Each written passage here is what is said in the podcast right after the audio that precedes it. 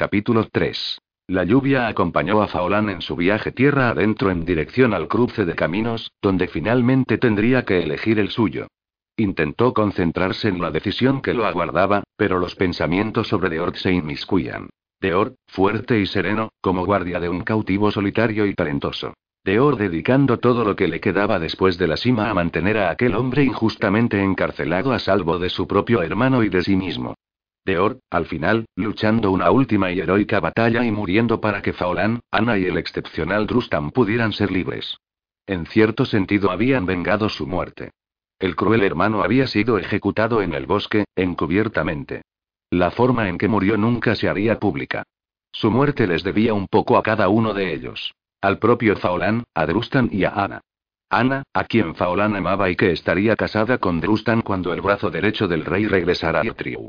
Siguió marchando pesadamente, con la capucha cubriéndole casi toda la cara y las botas empapadas. El diluvio continuaba. Toma una decisión, se ordenó a sí mismo. Oeste o norte. El paso del violinista o concille. Sin embargo, su pensamiento pasó rápidamente de Deorda, la hija de este. Allí había algo que iba muy mal. No se trataba solo de la suciedad y la miseria, de la expresión abatida de Anda y la temblorosa actitud desafiante de Eile. Allí había algo más, una sensación de maldad que le hacía difícil dejarlo pasar, incluso después de haber sido tan generoso con su dinero y de haberles dejado tan claro como era posible lo que pensaba del lamentable estado de Eile. No había duda de cuáles eran las prioridades de Anda y Dalach. Su propia hija, la diminuta chiquilla silenciosa, estaba bien alimentada y aseada en comparación con la joven medio muerta de hambre, de cabello lacio y uñas roídas y mugrientas. Faolán no podía apartar de su pensamiento los ojos asustados de la muchacha y sus palabras agresivas, que evidenciaban dolorosamente el amor que sentía por su padre aun cuando se burlaba de Leord por su último abandono, el más cruel. Maldición. Les había dado dinero, probablemente más de lo que era sensato, pues en cuanto él se marchara podrían despilfarrarlo como se les antojara sin gastar ni una sola moneda en el bienestar de Eile. Habían dejado muy claro que no esperaban nada más y que se alegrarían de que no volviera. ¿Qué más podía hacer? Tendrías que haberte esforzado más. Faolán se dirigió a Deord mentalmente. Tendrías que haber vuelto a casa otra vez antes de que tu esposa perdiera la esperanza. Eras fuerte. Si alguien podía arreglárselas, sin duda eras tú. No era justo, por supuesto. Él, Faolán, era la última persona que tendría que reprender a otra por no enfrentarse a sus demonios. ¿Acaso no era él el chico que había huido de su poblado natal mucho tiempo atrás y que no había tenido el coraje de regresar? Y ahora allí estaba, a tan solo unos pocos días de viaje del paso del violinista y con la cabeza llena de excusas para no recorrer aquellas últimas millas. Prefería recorrer primero todo el camino hacia el norte para buscar a este tal hermano Colmantes que cruzar un par de valles y un vado o dos para visitar su lugar de nacimiento, el lugar donde, siendo muy joven, había matado a su querido hermano mayor y había hecho caer una maldición sobre su familia de la que nunca se librarían. Dubán, oh, Dubani. En aquellos momentos, en la mente de Faolán, la sangre escarlata fluía entre sus dedos. Después de todos aquellos años todavía sentía el cuchillo en sus manos. Siguió caminando, perdido en el pasado, apenas consciente de lo que tenía alrededor. Al caer la noche se refugió en una caseta en ruinas en la que la paja húmeda se enmohecía. Continuaba lloviendo. No podía encender una hoguera y se había desprendido de gran parte de sus provisiones, pero tenía una tira de carne seca y una torta de avenadura que masticó distraídamente mirando al exterior de su rudimentario refugio y pensando en el río que tenía que cruzar y en el puente que se había derrumbado. Después de la última primavera, Faolán tenía buenas razones para ser cauto con los vados. Si giraba hacia el norte en el cruce de caminos no tendría que salvar el río. Era otro motivo para no ir a casa. Su sueño fue irregular. Estaba acostumbrado a las condiciones rigurosas. Podía seguir adelante con escasos suministros y mínimo descanso. Aquella noche era distinta. Su pensamiento daba vueltas en apretados círculos. La desdichada Ile en aquella casucha. El paso del violinista y tantas preguntas sin respuesta. Seguro que su aparición no hacía más que sumar más dolor al que su familia había soportado ya. Podría haberles ocurrido cualquier cosa durante los años que llevaba ausente. Podrían estar muertos. Podría ser que se hubieran marchado, incapaces de vivir en el lugar donde habían sucedido tales desgracias. Además, su padre y su madre le habían dicho que se fuera. Le habían ordenado que saliera de su casa después de lo que había hecho. Lo que le había hecho hacer Echen para salvar a los demás. No, eso no era así. Echen no lo había obligado a hacer nada. Le había hecho elegir. Un hombre siempre tiene que elegir. Ir por este camino o por aquel otro. Al norte o al oeste. Matar a tu hermano o ver cómo muere el resto de tu familia, y él con ellos. Echen nunca había pensado que el joven bardo lo haría. Se había quedado tan atónito como los demás cuando el niño pasó el cuchillo por el cuello de su hermano. El jefe de clan de los Ubineil no había creído que Faolan tuviera el coraje de hacerlo. Y entonces Echen había roto su promesa. Se había llevado a Aine, que todavía era una niña, para que les proporcionara placer a él y a sus hombres aquella noche. No pudo haber sobrevivido. Su muerte también pesaba sobre sus hombros. Su padre le había prohibido ir tras ella, intentar rescatarla. Faolán podía haberle odiado por ello si su corazón no hubiera estado ya entumecido del todo. Quizá no era tan sorprendente que, más adelante, sobreviviera la cima pedregosa. Después de aquella noche, cualquier otra crueldad se desvanecía en la insignificancia. Y por lo visto ahora Echen estaba muerto. Le habían arrebatado la oportunidad de vengarse. Así pues, ¿qué sentido tenía regresar? Dioses. Esto era intolerable. Cambió de posición sobre la paja mohosa, tratando de calmar el dolor de la rodilla. Su pierna nunca había vuelto a ser la misma desde que, en otoño, había resultado herido luchando contra una manada de lobos en territorio Kite. La larga caminata de vuelta a la colina blanca se hizo sentir en el miembro ya dañado. Eso lo irritaba. Él quería volver a ser el mismo de antes, rápido, sano y fuerte, con la mente cerrada al pasado, concentrada únicamente en la misión de Bride y en cómo llevarla a cabo. La culpa era de Ana.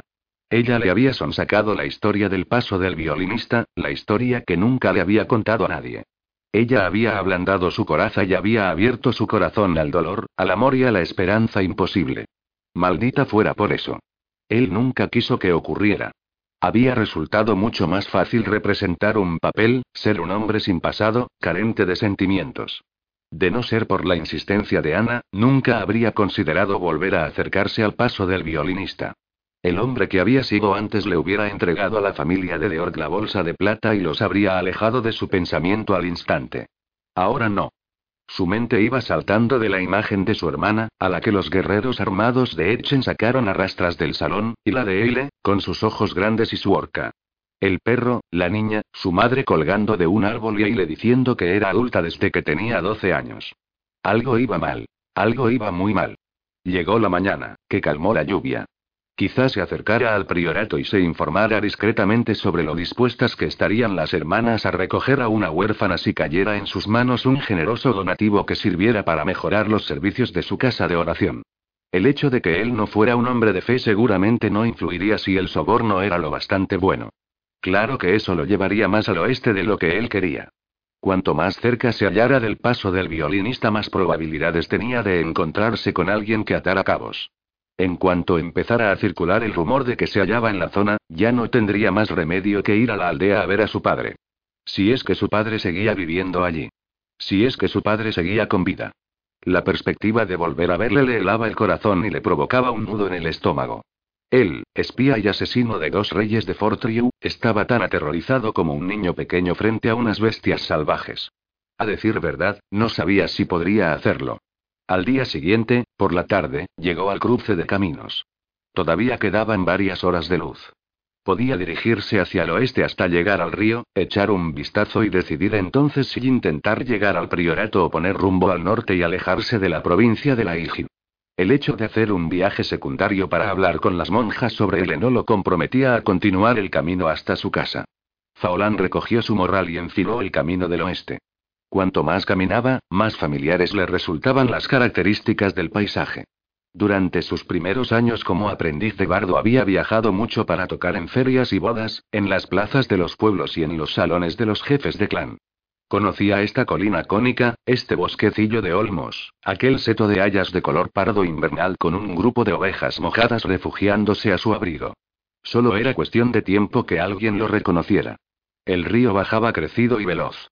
A la pasarela le faltaba un trozo en el centro, donde la corriente era más turbulenta en torno a los postes verticales. El hueco era de unas dos zancadas largas, más o menos. Un hombre en buenas condiciones físicas podría cruzarlo de un salto si le gustaban los riesgos, pero uno cauto sabía que eso sería la acción precipitada de un idiota. Al otro extremo del hueco había dos hombres, uno de los cuales sostenía un rollo de cuerda. Faolán avanzó hasta el último poste vertical antes de que los tablones terminaran en un repentino borde irregular. ¿Necesitáis ayuda? Les preguntó. No tendremos madera hasta mañana, gritó uno de ellos. Vamos a poner una cuerda de momento, si podemos. Para mantenerlo unido hasta que podamos arreglarlo como es debido.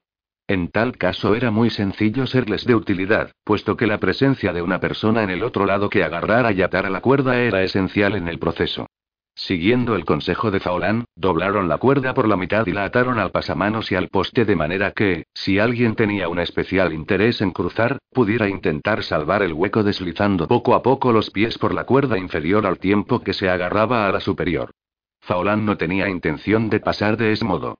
Había hecho unos nudos fuertes, pero no se fiaba de las viejas tablas. ¿Vas a cruzar? Le preguntó uno de los hombres mirando a Faolán con los ojos entrecerrados por encima de las enojadas aguas. No hay prisa. Esperaré a que traigáis tablones. ¿Hay algún sitio en el que resguardarse por aquí cerca? Prueba en la choza del viejo vaquero, río arriba bajo los sauces. Al menos no te mojarás.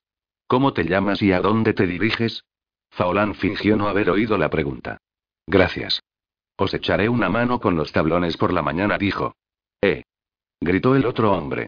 ¿No serás pariente del juez del paso del violinista? ¿Del Britem con Orwin ¿Te pareces a un hombre que vivía por estos lares hace mucho tiempo? Faolán volvió la cabeza para que no vieran su expresión. Nunca oí hablar de él, contestó, intentando por todos los medios que su tono sonara despreocupado. Bueno, iré a buscar esa choza. Se alejó rápidamente antes de que pudieran hacerle más preguntas. Antes de llegar a la choza del barquero, empezó a hacerse sentir un repentino cansancio asociado a la información que el hombre del puente le había dado por casualidad. La pierna le dolía otra vez y tenía la cabeza repleta de una incómoda mezcla de profundo alivio y recuerdos poco gratos. Había llegado el momento de regresar al cruce de caminos y emprender la marcha por el sendero del norte. Lo había calculado detenidamente, pues en su profesión uno no podía permitirse el lujo de cometer errores. Podía estar de camino a Derry antes de anochecer y dejar atrás tanto el paso del violinista como a la familia de Deord. Nunca tendría que decirle a nadie que el Britem, con Orwin era su padre, y que la historia más siniestra de por esos lares era la suya. Podía marcharse con la tranquilidad de que su padre seguía vivo sin tener que quedarse frente a él y ver la desolación grabada en su semblante.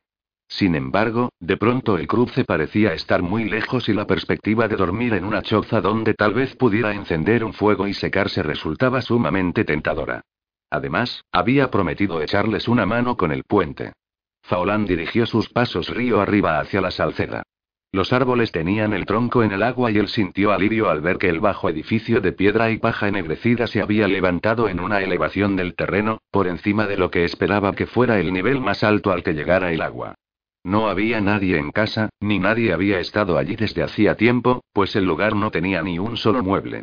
Estaba seco, y había unos leños revueltos junto al hogar, los suficientes para que le duraran toda la noche. El registro de una edificación anexa molestó a una colonia de ratas. Faolán encontró un montón de sacos, un cubo y una olla ennegrecida. Tras las últimas dos noches aquello era un lujo. Encendió un fuego crepitante y calentó agua. Le quedaba media torta de avena y la remojó en el agua para hacer una especie de sopa que se bebió de pie junto al fuego, mirando por la ventana en dirección al puente mientras el anochecer se iba apoderando de los campos. El estruendo del río le impedía oír nada más, pero al menos vería si alguien se acercaba por esa dirección. El ruido del agua lo puso tenso. Le hizo pensar en un lugar llamado el Vado del Rompiente donde había estado a punto de ahogarse. Ana lo había salvado. Ana y la vio de pie junto a una ventana, con la luz del sol sobre sus rasgos pálidos, su brillante cascada de cabello teñida de oro y su cuerpo elegantemente ataviado con el vestido bordado y, su traje de novia y gracias a los esfuerzos de Faolán, Ana no había contraído matrimonio con esa bestia de Alpín.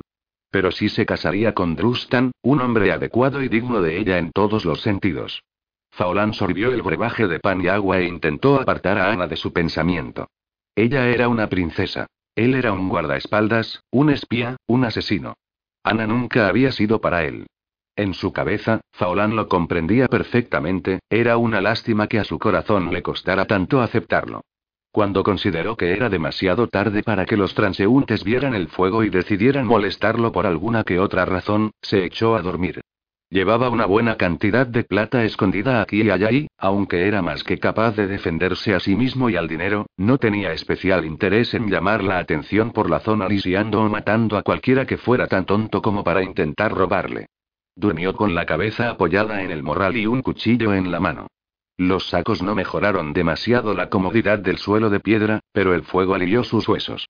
No estaba seguro de qué era lo que lo había despertado, si la luz de la luna que se filtraba ahora que había escampado, el grito áspero de un pájaro nocturno o un sentido que había desarrollado a lo largo de los años en los que siempre necesitaba estar a un paso por delante de los problemas. Se levantó en silencio, con el cuchillo preparado, se acercó a la ventana y se quedó a un lado mientras escudriñaba el oscuro paisaje más allá de los sauces. No percibió ningún movimiento. Lo único que oía era la incesante voz del río. A pesar de ello, le acometió cierto desasosiego. Algo y algo no estaba bien, había algo que no tendría que estar allí. Volvió a mirar con atención hacia el puente, y en aquella ocasión sí le pareció distinguir movimiento, una forma oscura en el césped. Probablemente solo fueran ovejas o reses que deambulaban por la ribera.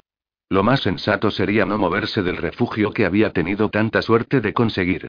Si se aventuraba a salir, era posible que se topara cara a cara con el toro enorme de algún granjero. Lo mejor era tratar de pasar inadvertido, por toda clase de motivos. Ahí estaba otra vez, un leve movimiento, demasiado rápido para tratarse de ganado. Y una figura, abajo, junto al puente. Faolán notó un cosquilleo en el cuero cabelludo. No era asunto suyo. No había razón para intervenir. El sentido común dictaba no hacer nada en absoluto. Un instinto más profundo le hizo meterse el cuchillo en el cinturón, calzarse las botas, ponerse la capa y empezar a andar con cautela por el sendero de la ribera en dirección al puente. Vio el lugar al que antes llegaba la barca. Había un embarcadero en ruinas que ahora se hallaba prácticamente sumergido y un par de cuerdas deshilachadas. Faolán se alegró de que hubiera luna. Allí, si dabas un solo paso en falso, podías caerte por la orilla y el río te arrastraría antes de que pudieras recuperar el aliento siquiera. Dejó atrás los sauces, allí de pie en las sombras como ninfas acuáticas de cabellos enmarañados, y cruzó un terreno más llano. Por delante de él apareció la oscura forma del puente maltrecho alzándose de unas aguas que, bajo la luz de la luna, parecían un caldero hirviendo. Se oyó un sonido repentino. Ladridos, fuertes, ásperos, una histérica advertencia. Al cabo de un instante volvió a ver la figura que, cubierta con capa y capucha y al parecer con algo cargado a la espalda, iba avanzando muy despacio por el puente, paso a paso. Alguien intentaba cruzar. Detente. Gritó Faolán. Detente. El puente está roto. Pero la persona siguió adelante con una mano agarrada al endeble pasamanos y la otra extendida para mantener el equilibrio. Pronto se daría cuenta, seguro. Tenía que darse cuenta de que había un punto en que los tablones daban paso a tan solo un par de finas cuerdas, que era una insensatez cruzar de día y algo impensable hacerlo de noche. Detente. Bramó Faolán, que salió corriendo a toda velocidad, pero sabía que no lo oiría. El ruido del río se tragaba su voz. Corrió, con el alma en vilo. Cuando se aproximó al puente, la persona había llegado al lugar en el que Faolán había atado la cuerda anteriormente, se detuvo y se agarró a la barandilla con las dos manos. Gracias a todo lo sagrado aquel insensato había visto la rotura a tiempo y ahora retrocedería. Faolán imaginó que tendría que invitarle a compartir su refugio y el calor de su fogata. El perro volvió a ladrar y entonces Faolán pudo verlo, un animal flacucho y gris con la mirada clavada en la figura que vacilaba en las cuerdas. Faolán soltó un juramento. Era ese perro. Lo sabía. Cuando el animal volvió sus desesperados ojos hacia él, vio que la persona del puente colocaba ambas manos en la cuerda superior y los pies en la inferior, bamboleándose violentamente. Elí, ella y estaba intentando cruzar al otro lado. Faolán se lanzó sobre el puente al tiempo que pronunciaba una plegaria a cualquier deidad que estuviera dispuesta a escucharle. Déjame alcanzarla a tiempo, deja que se sostenga, deja que este miserable remedo de puente no se derrumbe bajo mis pies y llegó al borde astillado y consiguió no mirar abajo. Eile se hallaba a cierta distancia en las cuerdas, demasiado lejos para que Faolán pudiera alargar el brazo, agarrarla y ponerla a salvo. Se le heló la sangre. Debería decir agarrarlas, puesto que la muchacha llevaba a la niña, Sarai, a la espalda, sujeta con una tira de tela. Tenía que ser rápido, pero no demasiado, y no levantar excesivamente la voz. Si la sobresaltaba, se caería. Si ponía el pie en la cuerda, lo más probable era que con su peso el resultado fuese el mismo. Él le dijo en un tono de voz lo bastante elevado para que ella lo oyera por encima del agua. Estoy aquí. Faolán, ¿recuerdas? Vuelve. Tengo un refugio y una hoguera. Trae de vuelta a Sarai. Si quieres cruzar, mañana te llevaré a la otra orilla. Eile se quedó paralizada. Faolán no tenía ni idea de lo que haría la muchacha. Obedecerlo y retroceder ojalá fuera eso o intentar seguir adelante, o quizá soltarse y caer. En tal caso, ella y la niña desaparecerían, el río se las llevaría antes de que él pudiera siquiera alcanzar la orilla. Tan solo estás a unos pasos. Retrocede un poco y podré alcanzarte. Esto no es seguro por la noche. Era una manera de decirlo. Madera podrida, postes dudosos y solo la luz de la luna para guiarse. Esa muchacha estaba completamente loca. Eile se quedó allí, bamboleándose levemente sobre la cuerda inferior, con las manos aferradas a la superior. Tengo miedo, su voz era como la de una chiquilla. No mires abajo, se ordenó Faolán. Recuerda que esto no es el vado del rompiente. Voy a ir a por ti, le dijo. La cuerda va a moverse cuando la pise. Agárrate fuerte. ¿Estás lista? Bueno, allá voy.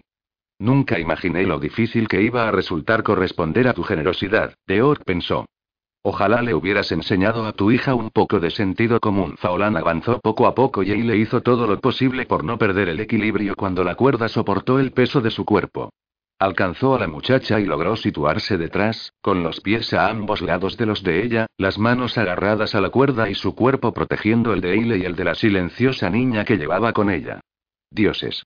Si él fuera una niña en medio de todo aquello estaría dando aullidos de puro miedo. Sarai no emitía ni un solo sonido. Faolán vio su carita pálida y sus ojos grandes bajo la luz de la luna. Él respiraba entrecortadamente. Su delgado cuerpo estaba rígido de terror. Él no concebía cómo ni por qué la muchacha debía empezado a cruzar por la cuerda. El río corría con furia bajo sus pies. Ahora dijo Faolán procurando que su voz sonara lo más calmada y tranquilizadora posible. Vamos a regresar juntos, paso a paso. Con cuatro tendría que bastar. Piensa en ese fuego, piensa en estar caliente y seca. ¿Preparada? Uno y dos y en cuanto volvieron a alcanzar el puente Eile se separó de él de un tirón y fue hacia la orilla.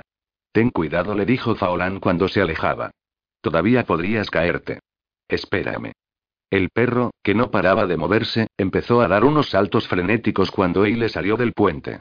La muchacha extendió la mano para apoyarse en el poste más cercano. Faolán sabía cómo se sentía, pues a él también le temblaban las piernas. Oyó la respiración de Eile, áspera e irregular, como si ya no pudiera ni llorar. Él no sabía qué había motivado aquello. Era una huida descabellada que, si ya hubiera resultado imprudente de haberlo intentado sola, era una soberana estupidez cuando llevaba consigo a una prima pequeña. Su tía estaría horrorizada. ¿En qué estaría pensando Eile? Ahora ya estamos bien. La chica intentó que su tono fuera firme y enérgico, pero Faolán vio que temblaba. Quería que la niña hiciera algún sonido, pues su silencio lo ponía nervioso. No puedo decir lo mismo de mí, repuso. Vamos. Ya habrá tiempo para preguntas más tarde. No me queda comida, pero, como ya te he dicho, hay una hoguera. Sígueme. ¿Podéis arreglároslas? Miró a la niña que sin duda pesaba considerablemente para que una cosita menuda como Eile la llevara a cuestas. Nos las estábamos arreglando perfectamente. Replicó Eile al instante. Faolán se contuvo de hacer ningún comentario. Solo esperó que Eile no decidiera salir corriendo y adentrarse en la noche antes de que pudiera averiguar a qué estaba jugando. Supuso que había cambiado de opinión sobre el priorato y había decidido seguirle. Pero, entonces, ¿por qué llevarse a Sarai? La niña tendría que estar en la colina nubosa con sus padres. Se le cayó el alma a los pies. Tendría que llevarlas a las dos a casa por la mañana, o hacer que Eile fuera con las monjas y devolver a la pequeña con su madre y su padre. Gracias, Deor. Supongo que te diste cuenta de lo limitado que es mi talento como niñera. Lo primero que hizo Faolán dentro de la cabaña fue avivar el fuego y echar más leña. Al levantarse vio que Eile no se había movido. Estaba allí de pie como paralizada, los brazos aferrados en torno a su cuerpo y la niña todavía en el cabestrillo a su espalda. Ven, permíteme, dijo, y se acercó a ella para desatar la tela que sujetaba a Sarai. No la toques. Gruñó Eile. De repente Faolán tuvo la punta de un cuchillo delante. No había duda de que era rápida. Retrocedió un paso y alzó las manos con las palmas abiertas. La miró a ella, luego al cuchillo, el cuchillo que él se había dejado.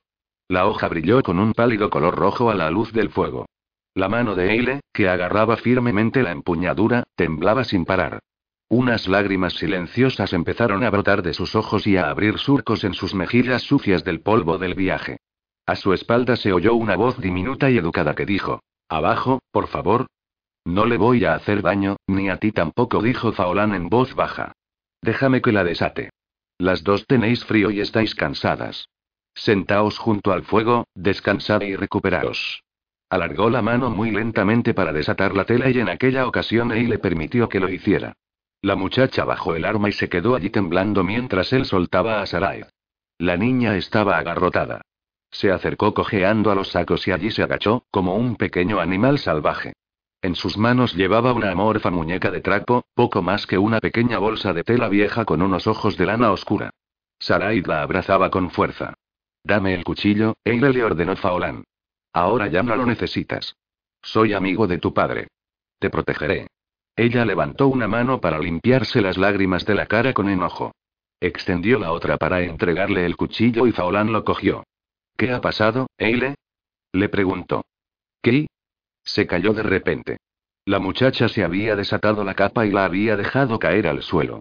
Debajo, desde el cuello hasta las rodillas, el delantal de su vestido estaba manchado de algo oscuro que Faolán esperó que no fuera sangre. Tenemos que alejarnos, susurró la muchacha dirigiéndole una mirada a la niña. Tenemos que alejarnos todo lo que podamos antes de que nos encuentren. Estás herida. ¿Qué es esto? ¿Qué ha ocurrido? Estoy bien, alzó el mentón y con la mirada lo desafió a que le tuviera lástima. Tras ella, el perro, que se había quedado dentro en la puerta con la cola gacha, se acercó a la hoguera con sigilo y, al ver que no lo reprendían, se acomodó en el suelo de tierra al lado de la niña.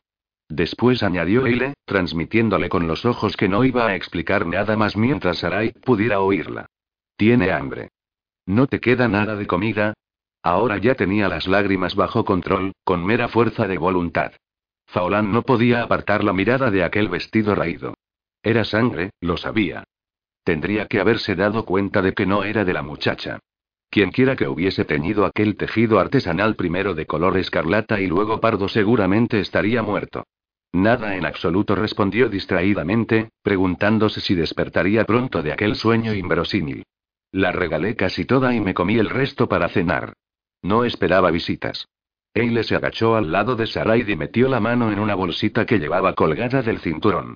Sacó un minúsculo pedacito de pan que se desmigaba y un diminuto trocito de queso, los restos de comida que él le había proporcionado y que ella se había guardado. Lo que tenía que constituir un único desayuno para una joven se había alargado para que durara más de dos días, y Faolán imaginó que Eile no habría comido prácticamente nada. Los sombríos ojos de Sarai se iluminaron. Agarró la muñeca con una mano y la comida con la otra. Come despacio, ardilla le dijo Eile. No lo engullas. ¿Y tú qué? Preguntó Faolán mientras rebuscaba afanosamente en su propia bolsa. Yo no tengo hambre. ¿Cuánto tiempo puedes seguir así, dándole tu comida a ella y esperando vivir del aire? Estás en los huesos. ¿Quién eres tú? Mi padre. Estoy bien. Ya te lo he dicho. ¿Por qué nos detuviste? Tenemos que seguir adelante. ¿Sabes? Dijo Faolán, que encontró lo que buscaba. Deod era un hombre de inteligencia considerable. Un hombre temerario, sí, pero práctico. Me sorprende ver a su hija actuando con absurda imprudencia. Me asombra que hayas traído a la niña. Quizá no te das cuenta de lo cerca que habéis estado las dos de que el agua fiera vuestra tumba. Hubiéramos cruzado sin problemas. Tonterías. Estabais paralizadas de terror, y no intentes afirmar lo contrario. A un hombre adulto ni se le ocurriría cruzar por ahí de noche. Toma. Le tiró las prendas que había encontrado, su propia ropa de recambio. Parecía estar convirtiéndose en un hábito eso de regalar sus camisas y pantalones a mujeres en apuros. Le sobrevino una imagen de Ana con la ropa que él tenía previsto llevar puesta como emisario del rey a Alpín de los Kite. El atuendo masculino que, no sabía por qué, hizo que su princesa resultara más femenina que nunca. ¿Qué es esto? Preguntó Eile en un tono de profunda desconfianza. Vayas donde vayas, y espero que tengas la cortesía de explicármelo a su debido tiempo, no puedes seguir llevando este vestido. Toma esto, póntelo, arremanga las perneras de los pantalones o haz lo que tengas que hacer para que te quede bien. Y te sugiero que eches al friego lo que llevas puesto ahora. Ella sostuvo en alto la camisa de magnífico lino y los pantalones de lana de la mejor calidad. Esta ropa es demasiado buena, comentó la muchacha con rotundidad, no puedo ponérmela. Las prendas temblaron en sus manos. Y si quemamos la mía no podré devolvértela. Ey le dijo Faolán, haciendo acopio de paciencia, tú póntela, ¿quieres? Si lo deseas me daré la vuelta. O saldré fuera mientras te cambias. Pero date prisa. Hace frío. A Sarai, que se había terminado su lamentable comida y se había acomodado contra el perro, se le cerraban los párpados. Él le recogió la capa que había dejado a un lado y tapó con ella a la niña. La ternura de su gesto pilló desprevenido a Faolán. Aquella muchacha era un cúmulo de contradicciones. Vamos, sal le ordenó bruscamente a Faolán. Él salió, cerró la puerta a sus espaldas y se quedó allí escuchando el río y contemplando el cielo nocturno donde las estrellas aparecían aquí y allá en las ventanas que se abrían entre las inquietas nubes.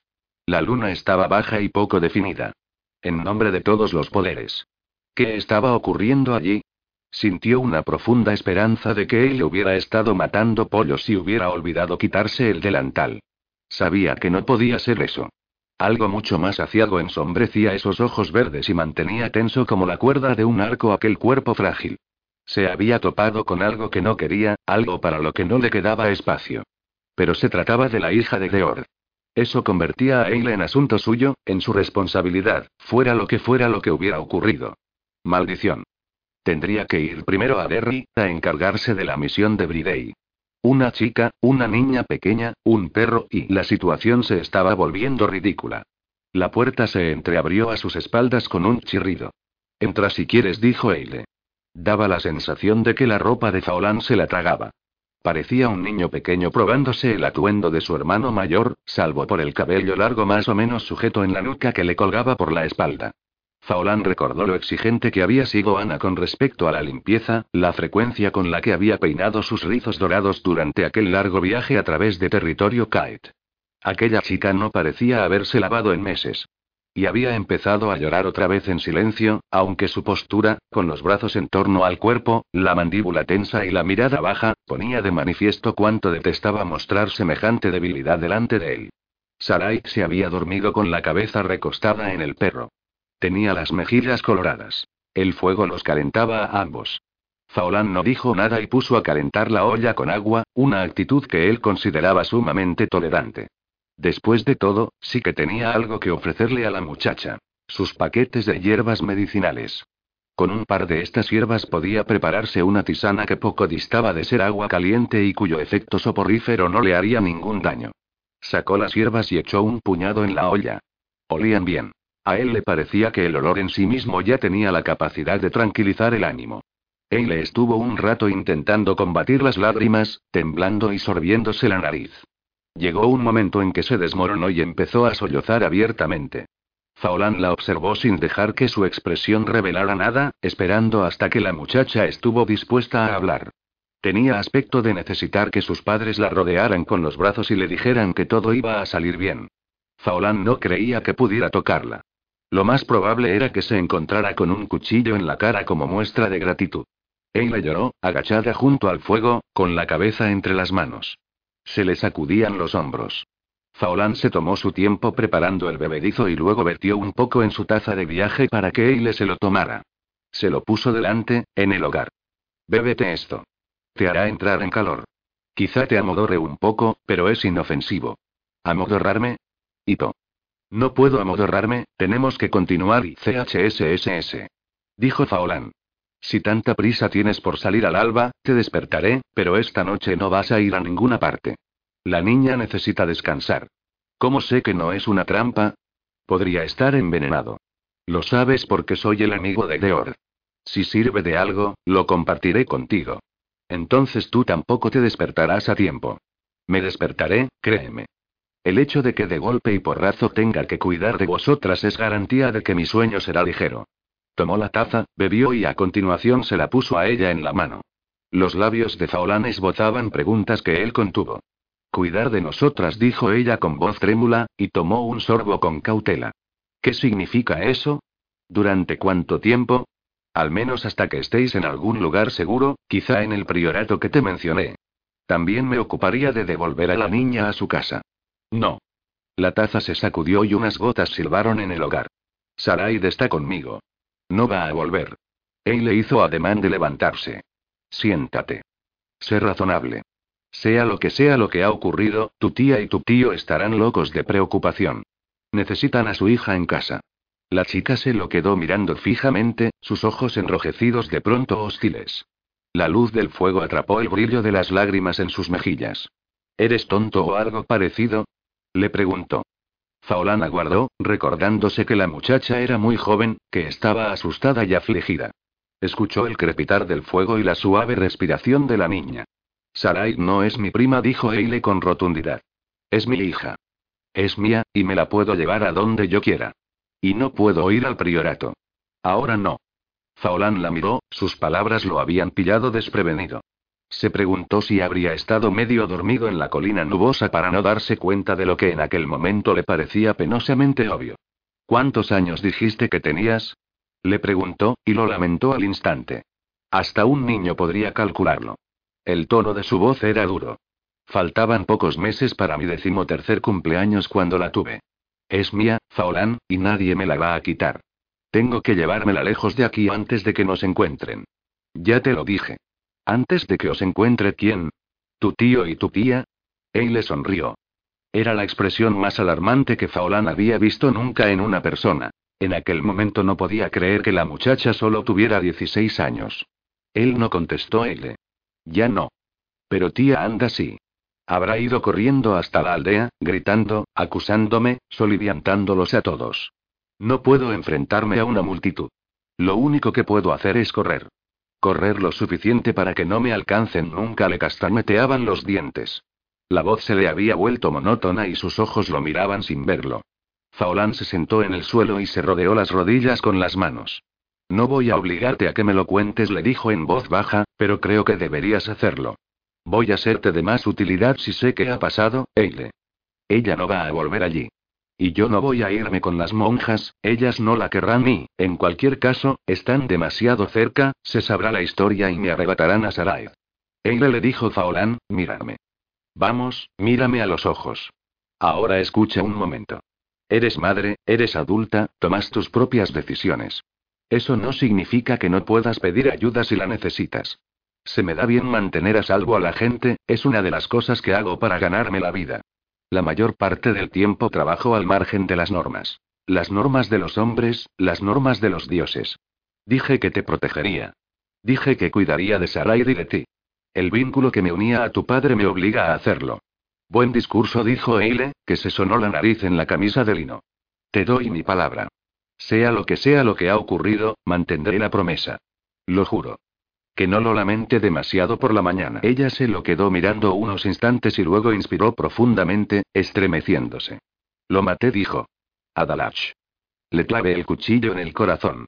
Le dije a Sarai que estuviera preparada y que me esperara fuera. Lo hice y salimos corriendo. Mataste a tu tío Faolán tuvo que esforzarse mucho para mantener un tono de voz ecuánime. Ese canalla no merecía ser el tío de nadie. Bueno, ya no volverá a hacerme de las suyas, ni a mí ni a ninguna otra chica. Ese cerdo asqueroso ya no volverá a pasárselo bien. Y no divulgará más mentiras. No es que eso sirva de mucho. Anda es tan mala como él. En la colina nubosa todo el mundo cree lo que ellos dijeron de mí. Todo el mundo. ¿Qué? ¿Qué dijeron? A Faolán se le agolpaban las ideas en la cabeza. Un hombre que se había desangrado hasta morir, una huida que debió de hacer notar la culpabilidad de Eile, la tía dando la alarma y la chica tenía razón después de todo. Probablemente tendrían que haber cruzado el río esta noche. Con la niña a cuestas su marcha por el sendero debió de ser lenta. Lo más seguro era que al amanecer hubiera una multitud de lugareños en la puerta, exigiendo que la asesina pagara sus culpas inmediatamente. Que soy una sucia putilla que se abriría de piernas para cualquiera que me diera un mendrugo de pan o un trago de cerveza, respondió Eile con amargura. Que estaba corrompida desde el principio. Que la niña es hija de algún borracho que pasaba por ahí al que invité a que me tomara al borde del camino cuando apenas tenía 12 años. Todos lo creen. ¿Por qué no iban a hacerlo? El puño y la bota de Dalach son un gran estímulo para estar de acuerdo con él. Lo eran, dijo él. ¿Eile? ¿Qué? Fue un rugido defensivo. Faolan sintió lástima por ella. Sarai. Has dicho que Dalach divulgó mentiras acerca de quién era su padre, que convenció a la gente de vuestra comunidad de que era así. ¿Una prostituta? Eile, ¿me estás diciendo que es hija de Dalach? ¿Que Eli? No pudo acabar de expresarlo en palabras. Eres rápido, ¿eh? Podría decirse que fue un regalo sorpresa por mi doceavo cumpleaños. Del generoso de Dalach. Las primeras veces traté de resistirme. Resultó que eso le gustaba. Faolan bajó la mirada. No sabes qué decir, ¿verdad? ¿O acaso piensas lo mismo que los hombres de la aldea? Bueno, debía de estar pidiéndolo a gritos. Lo único que hace falta es un hombre fuerte y que sepa cómo amenazarte. Mi madre no estaba. Dalach podía hacer lo que quisiera. Antes de tener a Sarai no dejaba de escaparme. Nunca llegaba lejos. Él me quería de vuelta y salía a buscarme. Esta vez no lo hará. ¿Por qué no se lo dijiste a tu tía? preguntó Faolán. Seguro que ella podría haber hecho algo para protegerte. Ella lo sabía, la voz de él era un susurro. Lo supo desde el primer momento. Nunca hizo nada para detenerlo. Él sabía cómo manejarla a su antojo. También le pegaba. Al cabo de un tiempo aprendió a odiarme, porque él y tomó aire. Porque él me deseaba más que a ella. Decía cosas. Hacía comparaciones. Eso tenía que acabar. Tenía que poner fin a todo eso antes de que alguien le hiciera daño a Sarai. Es muy pequeña. Cuando la tuve ya no podía huir. Me decía que le haría daño si no hacía lo que él quería. Le habría hecho cosas a ella en cuanto hubiera crecido lo suficiente. De modo que, cuando dejaste el cuchillo, supe que era el momento de acabar con todo eso. Había muchas cosas que Faolán podía haber dicho. Que tendría que habérselo contado todo cuando se conocieron. Que tendría que haber pedido ayuda, quizá a las mujeres del pueblo. Que un cuchillo no era la mejor respuesta, ni siquiera las agresiones de un hombre malvado. Tú tuviste el lujo de la venganza, fue lo que dijo. A mí se me ha negado. En la colina nubosa me enteré de que el hombre que más daño le hizo a mi familia lleva muerto cuatro años. La persona cuyo nombre está en ese cuchillo que tan convenientemente dejé en tu posesión. Al menos tú tuviste la satisfacción de imponer un castigo justo. ¿Hizo que te sintieras mejor? No contestó Eile con un susurro. Me alegro de que ya no esté. Me alegro de que ya no pueda hacerle daño a Sarai ni a nadie más. Pero no me siento bien. Me siento y sucia. Asustada. Sola. Faolán vio que lo hacía otra vez, alzar el mentón, haciendo acopio de una fuerza de voluntad formidable, y vio a su padre en ella. Bajo aquel exterior poco atractivo, Faolán vio que la muchacha era muy fuerte y completamente desinteresada. No pasa nada, continuó diciendo. Estoy acostumbrada a estar sola. Todo el mundo se va, y tú también lo harás. Ya nos las arreglaremos. ¿Cómo pensabas hacer cruzar al perro? preguntó Faolán en tono despreocupado. Ella lo miró fijamente. Por un momento sus ojos fueron como los de la niña, redondos y asustados. Luego hundió los hombros y apartó la mirada. Cállate, repuso entre dientes. Ya te he dicho que puedo arreglármelas. Faolán permaneció un rato en silencio, intentando aceptar la situación, ideando una estrategia que fuera a la vez posible y aceptable para Eile, pues una cosa era segura. No podía obligarla a hacer nada en contra de su voluntad. Si lo intentaba, ella se marcharía otra vez en un instante. La muchacha, a su propia manera extraña, era igual de fuerte que el indomable guerrero de Ord. Había matado a un hombre. Si no se equivocaba con respecto a su tía, habría una persecución y se exigiría justicia. Aquello no iba a olvidarse callada y convenientemente. Ella le quería, dijo Eile como si le leyera el pensamiento. Es curioso, ¿verdad? Después de todo lo que ha hecho, a ella, a mí, después de todo, ella aún le quería. La gente es rara. O tal vez sea eso lo normal, ella y él. Quizá la rara soy yo. Quizá dijo Faolán. Bébete lo que queda en la taza, Eile. La verdad es que no quiero dormir. Necesitas descansar. Pensaré en un plan. Se me da bien. Y te despertaré, te lo prometo. Por la mañana van a venir unos hombres a arreglar el puente. Si no podemos cruzar por aquí, ya buscaremos otro lugar. No voy a ir al priorato, volvía a enfurecerse. Ya te lo he dicho. No voy a ir. Ya te he oído, respondió Faolán, que tomó aire con expresión pensativa. Tengo otro sitio al que podemos ir. Será seguro. Mi padre es un britem. ¿Cómo dices? No de esos que hacen declarar a las chicas jóvenes para que respondan a preguntas incómodas. Él es de los que comprenden la verdadera justicia. Vive en el paso del violinista. No está demasiado lejos para Sarai si somos prudentes. Creo que ellos te darían refugio. Si no, iremos más lejos aún. No le dijo que acababa de saber aquella misma mañana que su padre aún vivía y que seguía siendo persona de leyes. No le explicó que, para él, ir a casa era como hundirse en un pozo de sombras. ¿Iremos? La voz de la muchacha fue una mera brizna de sonido. Dije que cuidaría de ti. Lo haré hasta que sepa que te encuentras a salvo. Me quedaré contigo hasta que ya no me necesites más. Esperaba oír una seca reprimenda, una brusca negación de semejante necesidad o una hiriente declaración de incredulidad. Sin embargo, ella no dijo nada. Asintió con un cansado movimiento de la cabeza y luego se tumbó junto a Sarai con el brazo curvado sobre la chiquilla. Faolán esperó hasta que la creyó dormida y entonces la cubrió con su capa. Él le abrió los ojos. ¿Qué hizo? murmuró. Ese hombre que dices que hizo daño a tu familia. No es una buena historia para irse a la cama, contestó lacónicamente. No es una historia que quiera contar, la mía tampoco. La mía es antigua. Digamos que he pasado mucho tiempo fuera y no estoy seguro de si mi familia se alegrará de verme. Al igual que tú, dejé mi casa con las manos manchadas de sangre. Basta y no digas más punto. Pero entonces sí, se incorporó a medias, la voz tensa. Podría ser que mi padre no me recibiera bien, pero es un hombre de firmes principios. Eso no habrá cambiado. Allí estarás segura. Eile no pareció muy convencida. Ahora descansa, le dijo Faolán. Despertaré tal como te he prometido. Créeme, todo se verá mucho mejor por la mañana, después de dormir. Broichan se había marchado.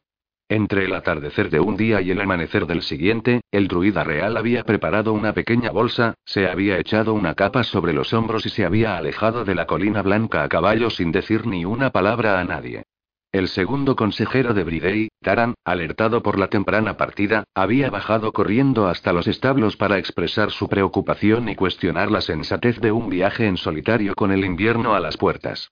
Las palabras habían muerto en sus labios al toparse con el muro de piedra que fue la mirada del druida. No importaba que la diosa madre se hubiese aferrado a la tierra, alargando las noches y llenando los días de vientos batientes y un frío que se te metía en los huesos. No importaba el hielo, la nieve, la larga y agotadora galopada cañada abajo hasta Pinochie, que era el hogar de Broichan. No importaba que entonces vivieran allí otras personas, dado que el druida real se había mudado a la corte hacía seis años cuando su hijo adoptivo se convirtió en monarca de Citriu. Al cruzar la mirada con la de Broichan, Taran supo que tales argumentos serían como la paja al viento, se disiparían sin que sirvieran de nada. Hacía mucho tiempo que conocía al druida. En cuanto Broichan se marchó, el consejero empezó a caminar de un lado a otro hasta que ya no fue demasiado pronto para interrumpir el sueño de la reina y se presentó a la puerta de los aposentos reales. El nuevo guardaespaldas, Dobran, había estado de servicio toda la noche, pero su aguda vista y sus capaces manos en la lanza no sugerían cansancio alguno. Gard lo había elegido con esmero y lo había adiestrado de forma experta. A Taran se le permitió la entrada y se quedó de pie en la antesala, esperando. Apenas tuvo tiempo de tomar un sorbo de la cerveza que le trajo una sirvienta cuando apareció Tuala, completamente vestida y despierta, con una mirada precavida en sus grandes ojos. Siempre estaba pálida, pero aquella mañana la blancura de sus mejillas hablaba de un miedo terrible. ¿Qué otra cosa que no fueran las peores noticias traería al consejero de su esposo hasta sus aposentos a una hora tan temprana? Taran se apresuró a tranquilizarla. Lamento la intrusión, mi señora. No hay motivo de alarma. Es sobre Broichan. Tuala lo escuchó en silencio. Cuando el hombre terminó de hablar, le dijo. Gracias por comunicármelo sin demora, Taran. ¿Crees que se dirigía a Pinochie? ¿Que se dirige a su casa? Parece lo más probable. No puede habérsele olvidado que les dejó la casa a Ana y Grustam para que pasaran allí el invierno. Tuala pensaba en voz alta. Pinocchio no es un lugar diseñado para albergar al mismo tiempo a Broichan y a otras personas, salvo a su grupo de leales criados, al menos no durante mucho tiempo. Podría resultar incómodo. Sé que Ana no desea imponerle a Drustan el regreso a la corte. A él le resulta difícil. Me pregunto si Broichan tiene intención de quedarse allí. ¿A dónde iría si no en esta inclemente estación? preguntó Taran. No se encuentra bien y ya no es joven. Habría hecho mejor retirándose con Fola a Van Merren si quería evitarnos. Tuala parecía estar hablando consigo misma. Taran no entendió a qué se refería. No puedo creerlo, continuó diciendo. Irse así, de este modo. Marcharse sin despedirse de Dereley. Abandonar tan repentinamente el trabajo que estaba haciendo. No estar aquí cuando Bridey llegue a casa. Pareció recordar, con retraso, que no estaba sola. Al consejero le dio la impresión de que se contuvo para no decir nada más. Es extraño, Taran. Creo que deberíamos mandar a alguien tras él. A alguien discreto, que pueda vigilarlo a cierta distancia. Sería un trabajo para Faolán. Me sorprende mucho la cantidad de veces que he deseado que el brazo derecho de mi esposo estuviera de vuelta. Hay ciertas tareas que solo se le pueden confiar a él. Dejaré que seas tú quien encuentre a alguien que tenga la habilidad de hacerlo sin que se detecte su presencia. Espiar a un druida no es tarea fácil, comentó Taran. No es precisamente espiar lo que hace falta, se trata más bien de una presencia protectora. Cuando hayas elegido a alguien, házmelo saber, Taran. Debemos actuar con rapidez. Estoy segura de que comprendes los motivos. Sí, mi señora. Ni la reina ni el consejero de su esposo dirían ni una palabra sobre el tema de Circín y su trono, aunque, en realidad, a ambos se les había comunicado la muerte de Drust el Berraco antes de que Bride y Aniel partieran de la Colina Blanca. Existían distintos niveles de secretismo y de confianza. Niveles dentro de niveles. Tal es la naturaleza de una corte real. Cada uno de ellos comprendía la necesidad de guardar silencio, sobre todo en aquellos momentos, cuando Broichan se había marchado, Broichan, que era el único miembro del círculo más allegado a Bridey a quien todavía no le habían contado aquella trascendental noticia. Cuando Taran se marchó, Tuala salió al jardín, donde la niebla de la fría mañana se cernía sobre los arbiates de hierbas y las parcelas de verduras y hortalizas de invierno, cubiertos de paja. Un velo blanco lo envolvía todo. No veía los pinos de la ladera más allá de los muros de la fortaleza, ni el sendero que serpenteaba por la pendiente y que conducía a una bifurcación de caminos. Al sudoeste por la gran cañada hacia Pinochie, al este hacia Van Merren y Caer Pridne, al norte hacia Abertornie y, más allá, las agrestes tierras de los Kite. A Ana el viaje hasta allí le había proporcionado un amante que no tardaría en ser su esposo. Trustan, ese enigmático y apuesto jefe de clan con su misteriosa habilidad de cambiar de forma de hombre a pájaro se quedarían en Pinochie a pasar el invierno, pues la inclemente estación hacía casi imposible el viaje de vuelta a los territorios de los que procedía Drustan. En primavera viajarían hacia el norte y afrontarían la sobrecogedora perspectiva de reclamar lo que el hermano de Drustan le había robado a este basándose en una mentira. Hasta entonces se habían retirado a la aislada propiedad de Broichan para recuperarse de la terrible experiencia a la que se habían enfrentado en otoño. No se esperarían que el druida regresara. Tuala caminó a lo largo del parapeto, sumida en sus pensamientos. Broichan no era estúpido. No tenía ningún deseo de inmiscuirse con un par de enamorados que disfrutaban de la intimidad de sus dominios. No, no planeaba quedarse allí. Tuala creyó saber a dónde iría. Al bosque, a algún lugar donde Bridey no pudiera encontrarlo. ¿Solo? Ella esperaba que no. El druida seguía estando débil físicamente, pues no se había recuperado del todo de su larga y agotadora enfermedad. ¿Con los druidas del bosque en los nemetones? Tal vez. Quizá, después de lo que Tuala le reveló, sencillamente necesitaba tiempo para reflexionar, para rezar, para reconsiderar su postura. Allí, al menos, tendría refugio, sustento y compañía. Tuala suspiró. Intentaba entenderlo, pero no le encontraba ningún sentido. El druida del rey se había comportado como un niño mimado. La noticia poco grata que le había dado había hecho que, en efecto, diera una patada en el suelo y saliera corriendo para esconderse. No intentaba comprender el hecho de que tenía una hija y un nieto. Seguía tratando de negarlo. Lo más difícil de entender era que hubiera decidido abandonar a Dereley. Quizá no se daba cuenta de lo mucho que podía herir a un niño la repentina ausencia de una persona a la que quería, en quien confiaba y con la que había llegado a contar. ¿Cómo podría explicarle eso a su hijo, que apenas sabía hablar, a pesar de todas sus magistrales habilidades mágicas? Decir Broichan se ha marchado era tristemente inadecuado cuando el druida había pasado parte de las tardes encerrado con el niño, todos los días, guiando los primeros pasos de Derelei en el viaje al descubrimiento de sus asombrosas habilidades. Y ahora que Broichan se había ido, ¿qué? ¿Tenía que interrumpir su capacitación? Enseñarle ella misma un camino plagado de riesgos puesto que, como esposa del rey, se había esforzado durante mucho tiempo por desviar la atención de su diferencia. No sabía qué hacer. Quizá la brillante tuviera respuestas. En cuanto a la cuestión de Circín y de la inminente elección de otro rey, Tuala rehuía pensar en ello, pero era de suma importancia. Un gran desafío para el liderazgo de Bridey. Ella había cometido un grave error si la inoportunidad de su revelación le había negado a Bridey la posibilidad de discutir su decisión con su padre adoptivo. Era vital que Bridey le planteara el asunto a Broichan en cuanto él y Aniel regresaran de caer Pridne. Si Bridey decidía lo que ella creía, ello supondría un doble golpe para el druida.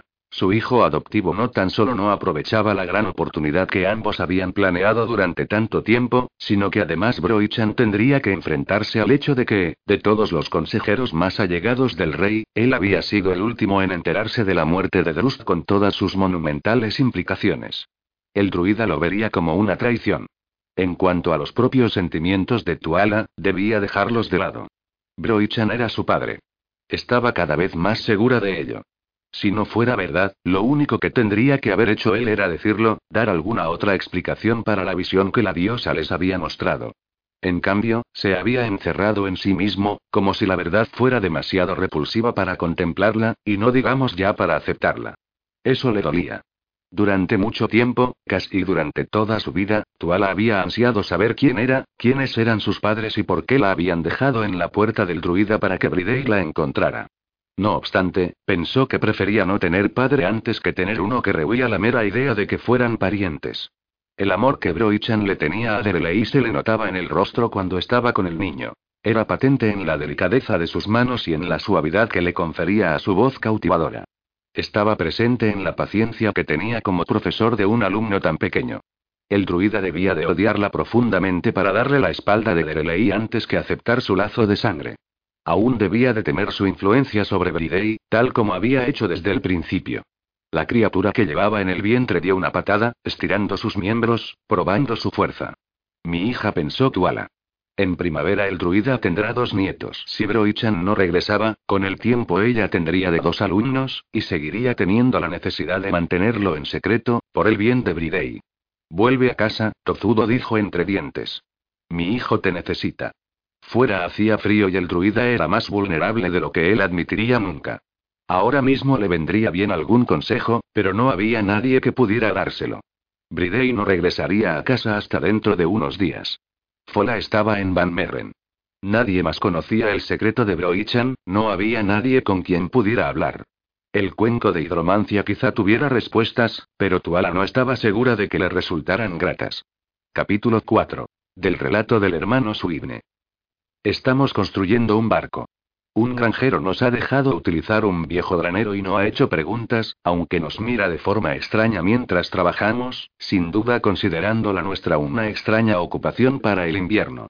El hermano Colm, ansioso por alcanzar nuevas costas, ve en el trabajo de nuestras manos y el sudor de nuestras frentes una manera de que su visión llegue a toda nuestra comunidad. En esa otra costa de sus sueños puede llevar una vida enteramente dedicada a la contemplación del amor de Dios, donde cada momento es una plegaria. También puede vivir alejado por completo de sus problemáticos parientes. No diría esto claramente en su presencia.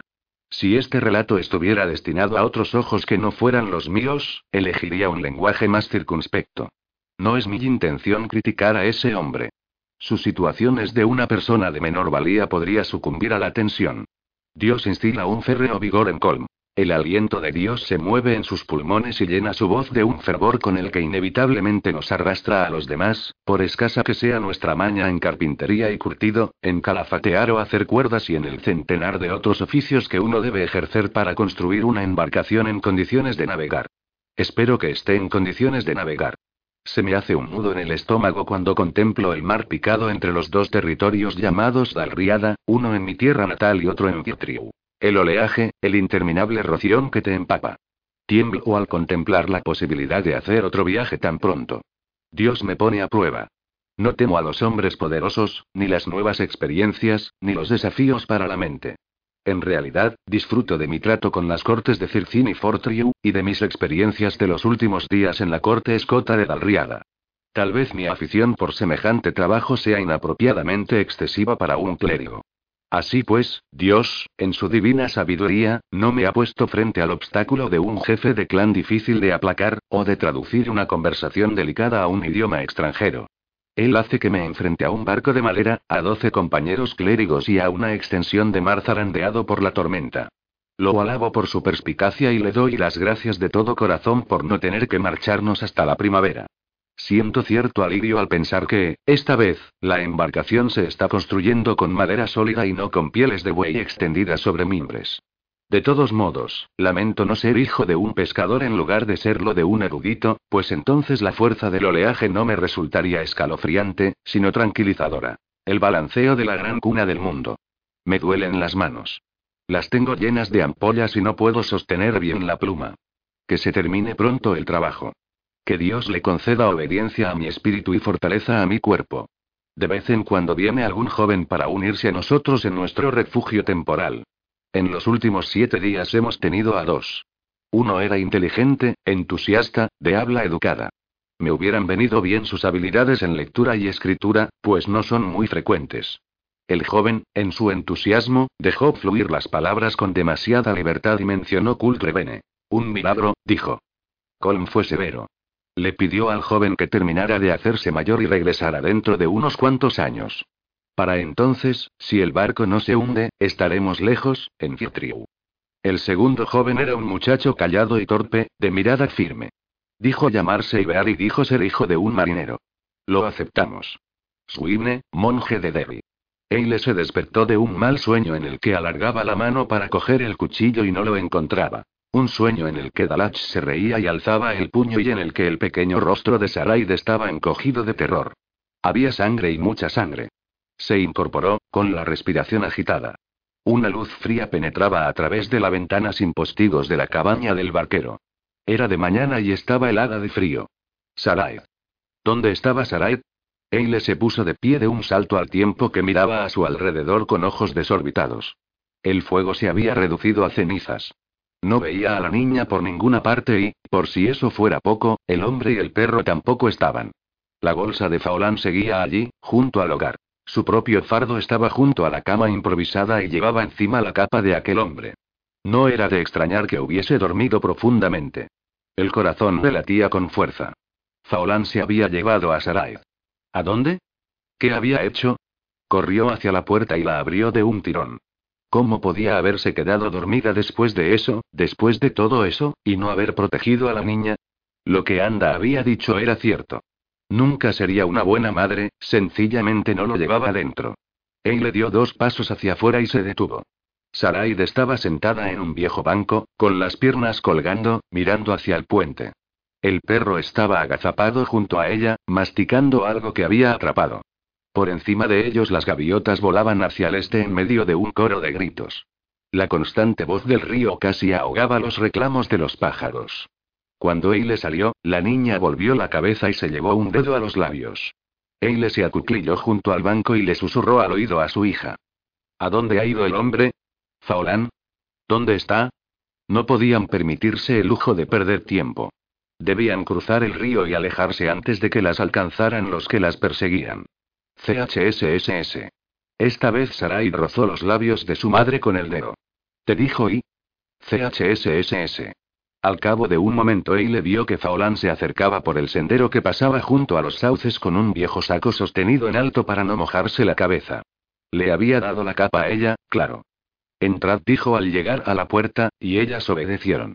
Su voz sonó calmada, pero Eile estaba tan preocupada que tenía un nudo en el estómago, atenazada por la necesidad de ponerse en marcha.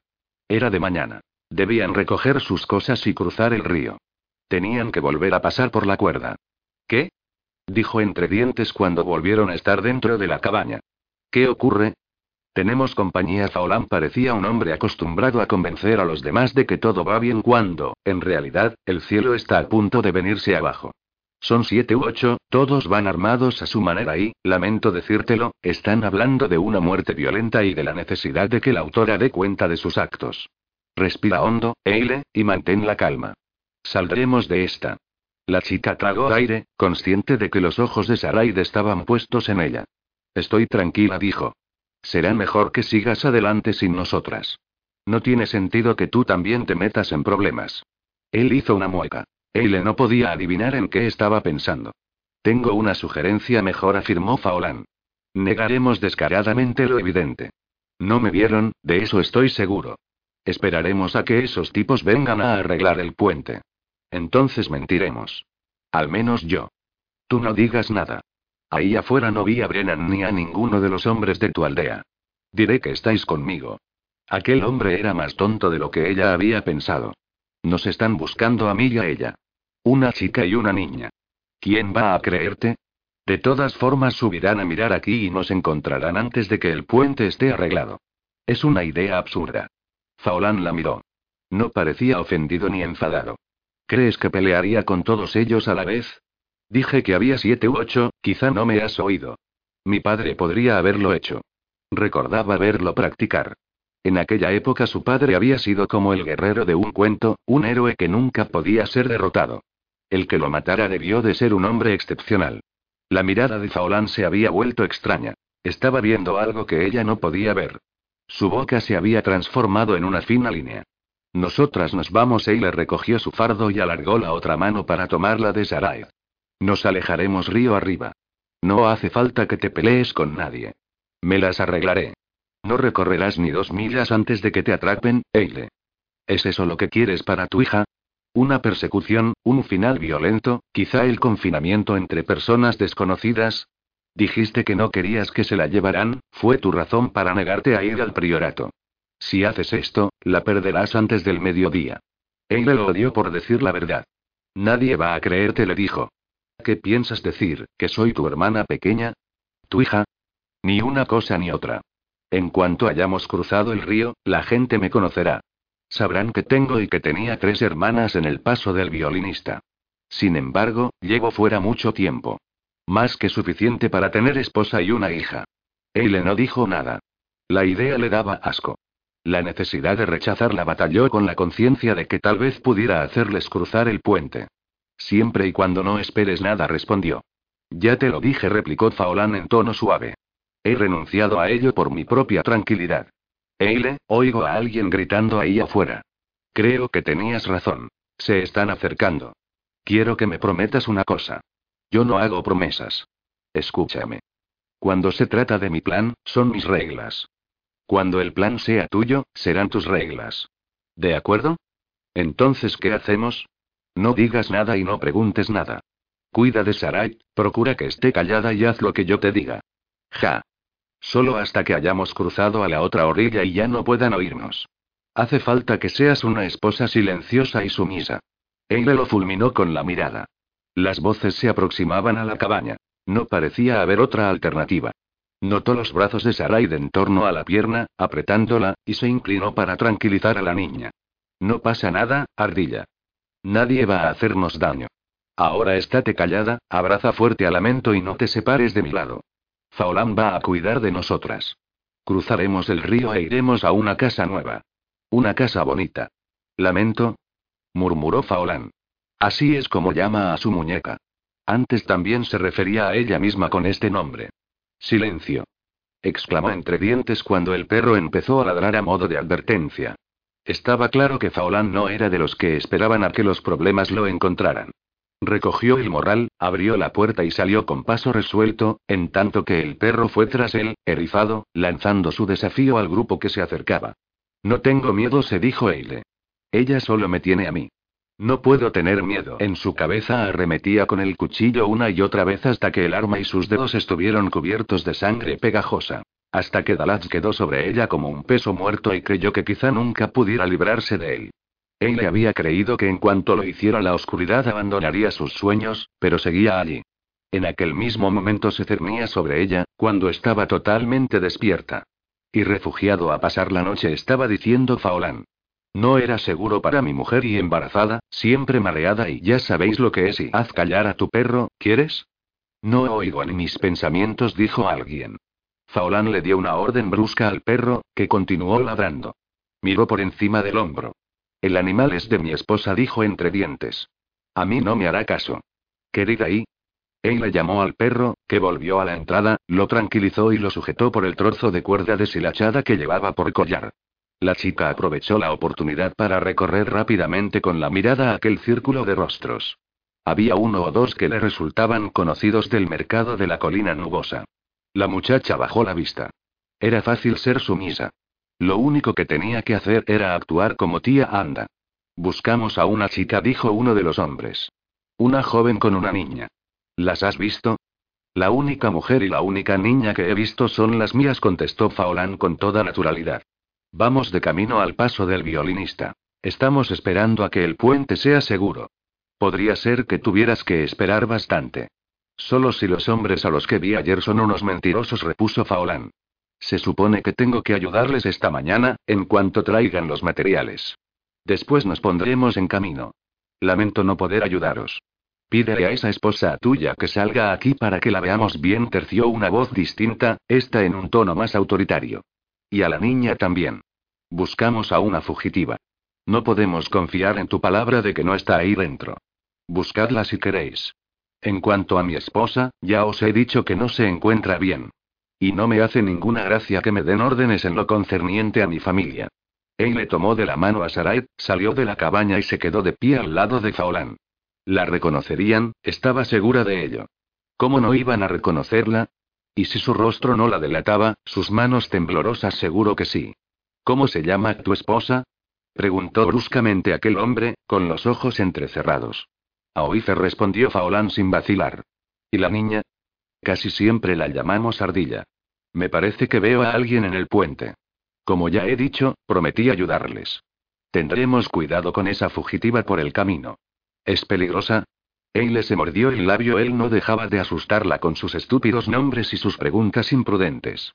Sus pies querían echar a correr y sentía la misma inquietud en el cuerpecito de Sarai.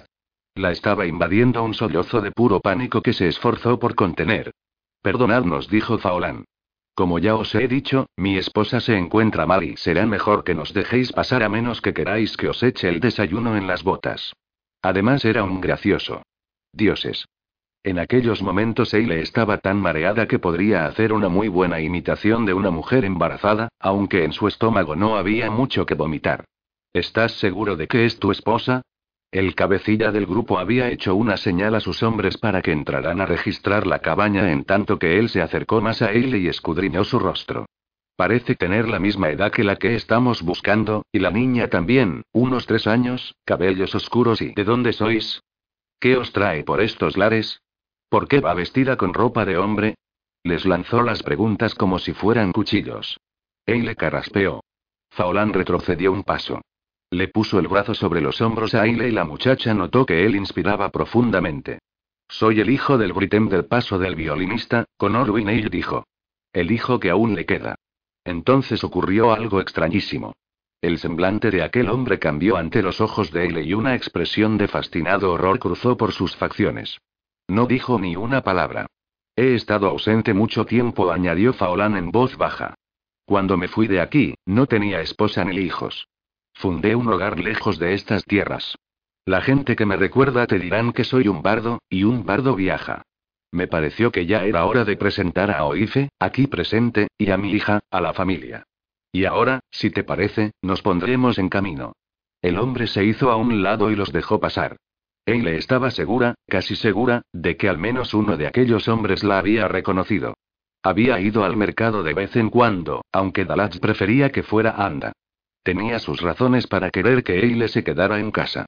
Además, Anda se negaba a cuidar de Saraida menos que no le quedara más remedio es la bastarda de la chica, que la cuide ella y Eile no confiaba en que su tía se portara bien con la niña.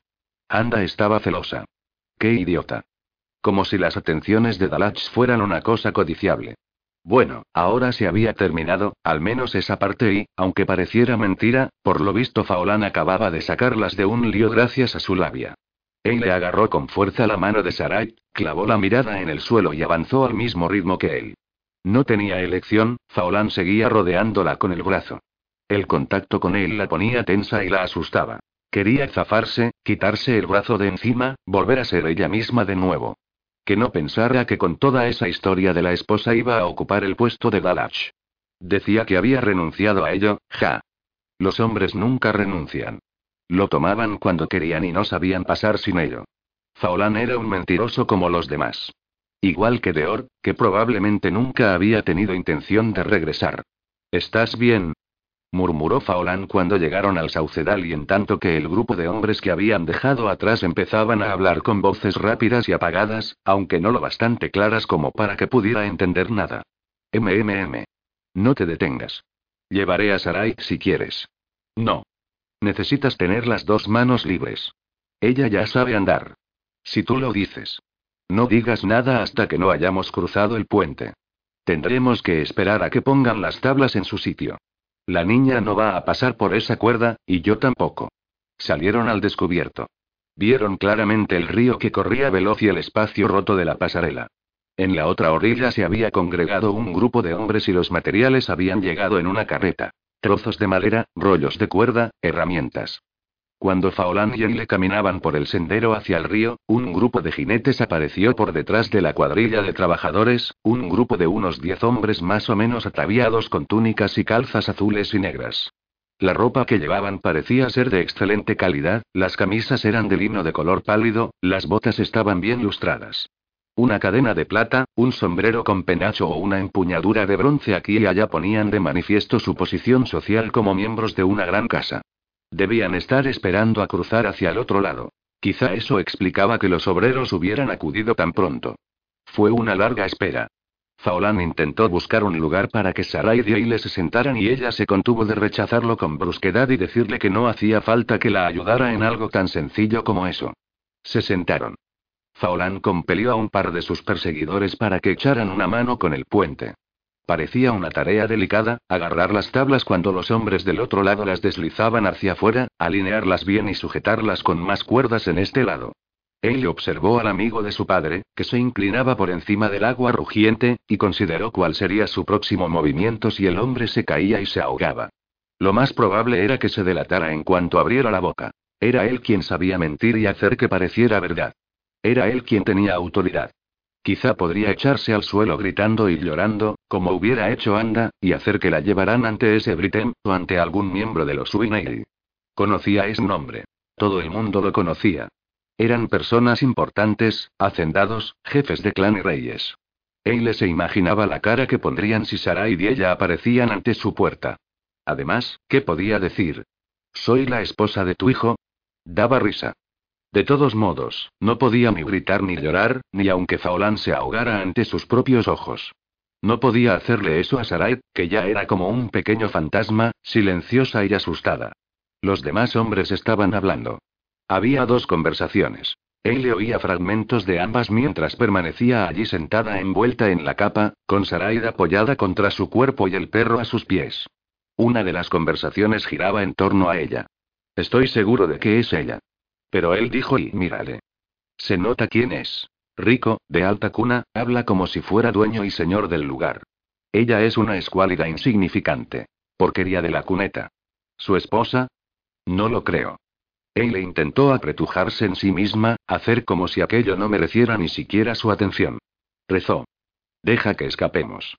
Por favor, oh, por favor. Combatió el impulso de levantarse de un salto, agarrar a Sarai y echar a correr. El plan era de Faolán, eran sus reglas. Probablemente había sido una idiota en confiar, aunque solo fuera por un momento. La segunda conversación era sobre Faolán, y lo que oyó la asombró. ¿Sabéis lo que hizo, verdad? No quiero ni pensarlo. Apuesto a que su padre nunca creyó que volvería a casa. No sé cómo puede vivir consigo mismo. Parece bastante normal. ¿Tú crees? Me pregunto a dónde fue, todos estos años. A pesar de la dificultad, el puente se pudo utilizar perfectamente antes de bien entrada la mañana y los hombres del otro lado invitaron a Faolán a ser el primero en cruzar, puesto que los había ayudado sin tener ninguna obligación de hacerlo. El grupo de jinetes había atado sus caballos y aguardaron a cierta distancia mientras se llevaba a cabo el trabajo. Entonces se pusieron en movimiento y él le distinguió una figura con capa y capucha entre ellos, alguien que parecía dar todas las órdenes. Al fin podrían marcharse. Colocó a Saraid en el cabestrillo y se echó a la niña a la espalda. Faolán se acercó a ellas con las manos ensangrentadas y su túnica buena un tanto desgastada. ¿Estás lista? Le preguntó, como si fuera una especie de viaje que hicieran cada día los tres, como una pequeña familia, para ir al mercado a visitar a unos parientes. Era la clase de cosas que las familias normales y corrientes hacían juntos. Quizá ella lo había hecho con padre y madre, tiempo atrás cuando era pequeña. Ojalá pudiera acordarse. La cuerda seguía estando allí a modo de asidero, pero las tablas proporcionaban un apoyo seguro, aunque estrecho, para los pies. Abajo el río corría formando una espuma blanca en torno a los soportes del puente. Faolán avanzó sobre las tablas y se volvió hacia ella con la mano extendida. Una mano en la mía y la otra en la cuerda le dijo. Paso a paso. Cierra los ojos, ardilla dijo Eile, alzando la voz por encima del ruido del agua. Cuenta hasta diez lo más despacio que puedas, luego hazlo otra vez y ya estaremos en el otro lado. Apretó los dientes y dio el primer paso. ¿Sabes una cosa? Le dijo Faolán mientras caminaba hacia atrás, nunca había visto una niña que se portara tan bien como esta. Has hecho un trabajo maravilloso con ella. Allí de donde vengo hay varios niños pequeños y por lo visto pasan bastante tiempo corriendo y gritando por ahí. Me parece que Ardilla se sorprendería al verlo y prosiguió, haciéndola avanzar sin mirar ni una sola vez hacia dónde iba, por lo que antes de terminar de hablar ya habían llegado a la otra orilla sin que ni por un instante le pensara en la caída. La chica bajó del puente y oyó que Faolán le decía en voz baja. Bien hecho. Al cabo de un instante una voz exclamó con brusquedad. Ese es. Y, antes de que Faolán pudiera darse la vuelta siquiera, un par de esos tipos ataviados de negro y azul le habían inmovilizado los brazos a la espalda y se lo llevaban lejos de ella. Faolán se resistió. Luchó bastante bien, a juicio de Eile. A los dos hombres se les unieron dos más, y luego otro, antes de que pudieran atarlo, amordazarlo y empujarlo hacia uno de los caballos de carga. Uno de los hombres sangraba por la nariz, otro gemía con la mano en la cabeza.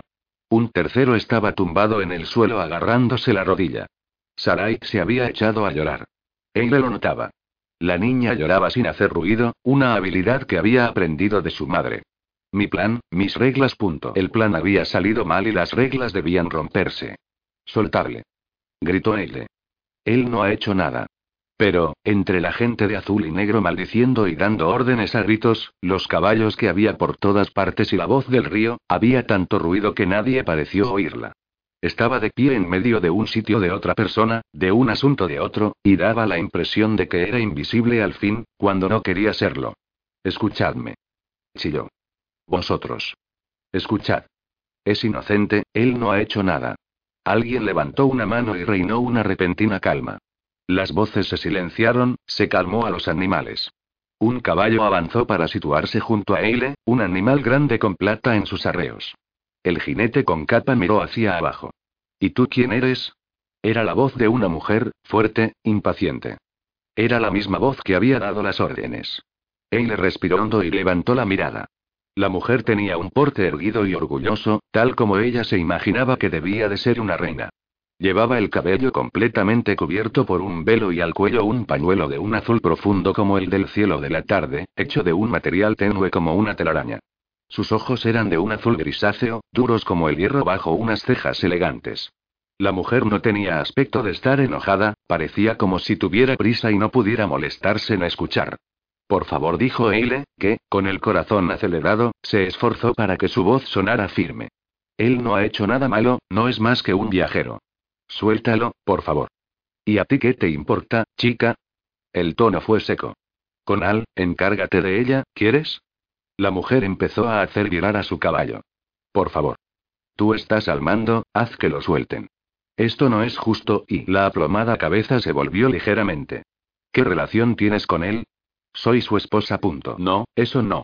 El plan de Faolán era para el otro lado del río. Soy su amiga, respondió, preguntándose qué era lo que la había hecho quedarse y hablar cuando por lo visto podría haberse limitado a alejarse en medio del caos y ser libre. ¿A dónde lo llevas? Eile le veía la cara a Faolán, que estaba cabeza abajo a lomos de un caballo. Distinguió su mirada furiosa, vio el esforzado movimiento mientras seguía resistiéndose a ser atado de pies y manos. Entonces se le acercó un hombre con un garrote que le dio con él en la cabeza y los ojos se le cerraron. No le hagas más daño gritó Eile. Una mano le tapó la boca y un brazo grande le rodeó la cintura. Notó que Sarai se ponía tensa del susto. Eile utilizó los dientes. La mano la soltó.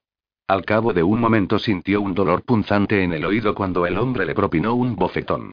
Las lágrimas brotaron de sus ojos, lágrimas de dolor y de indignación, lágrimas de puro terror.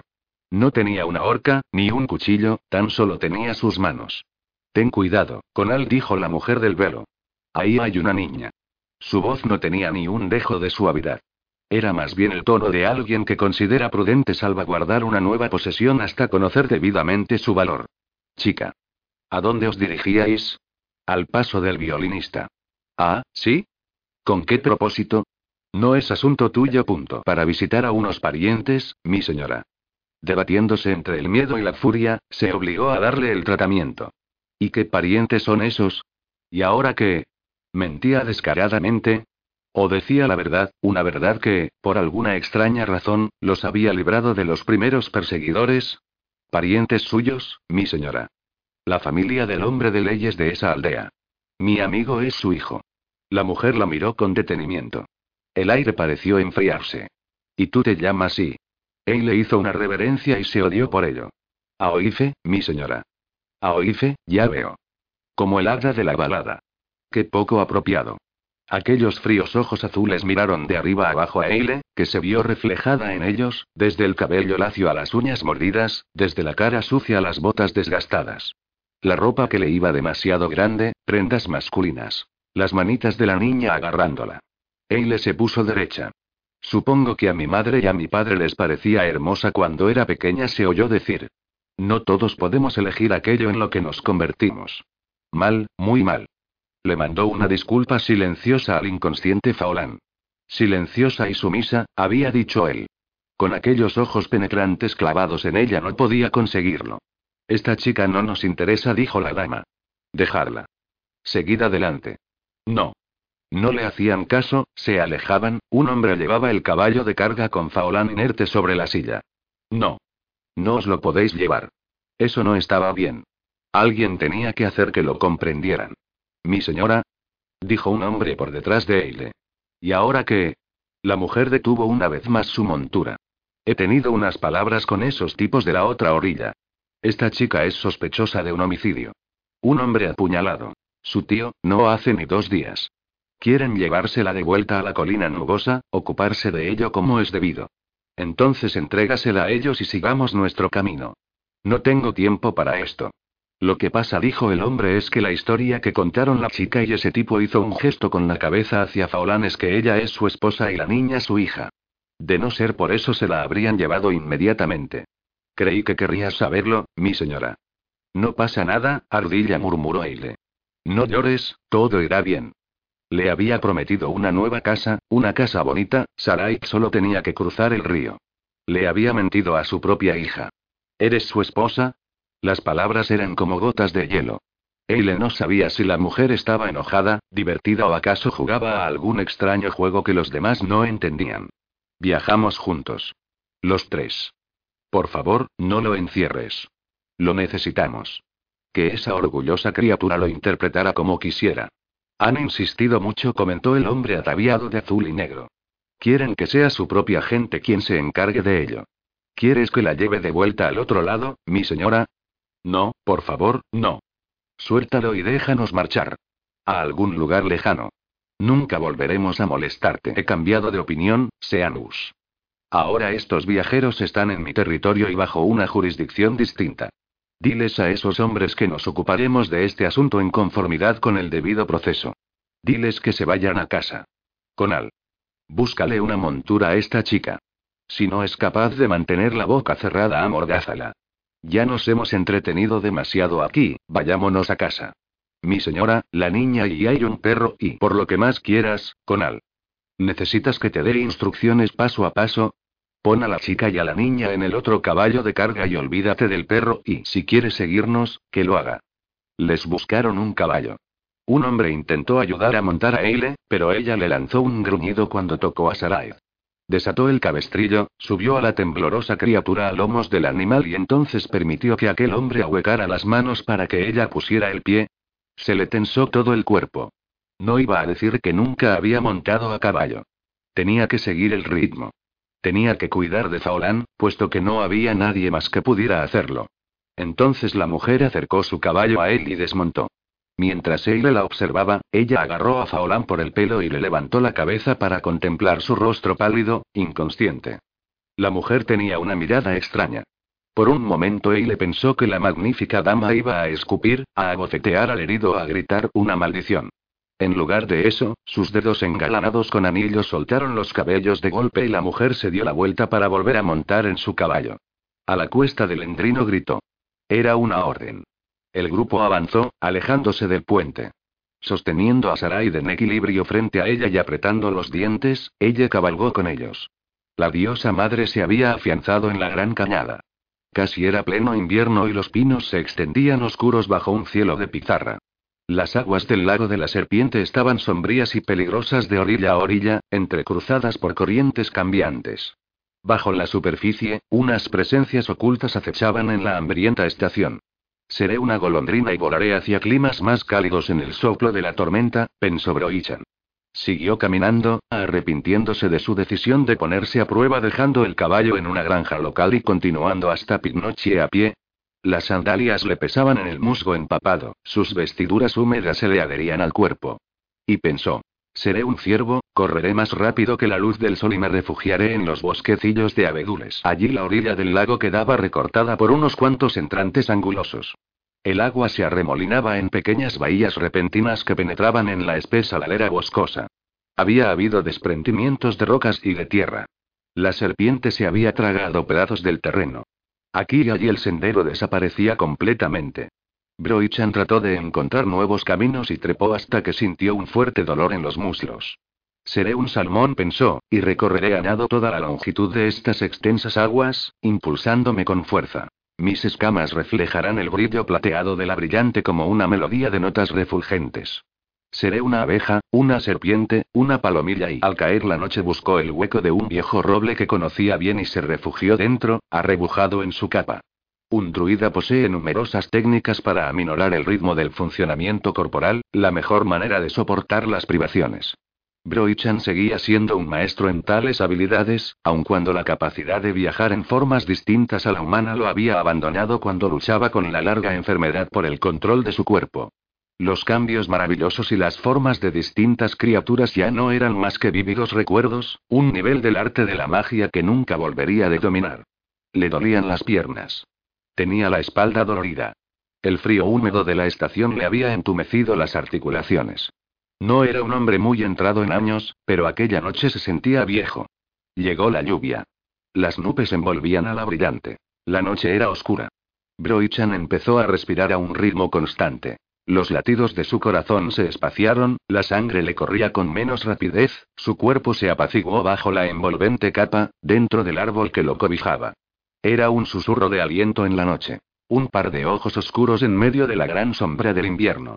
Oró en silencio. Busco la sabiduría. Necesito un camino. ¿Qué es lo que se me exige? Y, tras un lapso interminable, le pareció que la respuesta se hallaba allí, en el batir de las aguas del lago contra la orilla y en el suspiro del viento entre los pinos. Admite tu debilidad. Aprende a aceptar las cosas. Abre tu corazón al amor. Sin embargo, cuando preguntó, ¿es cierto? ¿Es mi hija? La voz guardó silencio. La única respuesta fue el lento latido de su propio corazón. La noticia era preocupante. Poco después de que Bridey regresara a la Colina Blanca, Carnage le había enviado a un mensajero para decirle que regresaba a casa, a sus tierras del Recodo del Espino para pasar allí el invierno y que todavía no estaba seguro de si volvería a caer Prigney a sus obligaciones como adalid del rey. Dado que las fuerzas de la fortaleza del norte ya se habían visto muy reducidas, Carnage había dejado las cosas en manos de sus subordinados en el interín. El mensaje era motivo de preocupación no por su comunicado, sino por lo que no decía. Carnage había dejado muy clara su amarga decepción ante la decisión de Bridey cuando se reunieron en Caer Pridne. Ahora, en efecto, le retiraba su apoyo como consecuencia de ello. A juicio de Bridey y de sus consejeros, Carnage no había dicho en serio lo de presentarse él mismo a las elecciones para el trono de Circin, aunque por su linaje estaba capacitado para hacerlo, puesto que su madre había sido una mujer de estirpe real.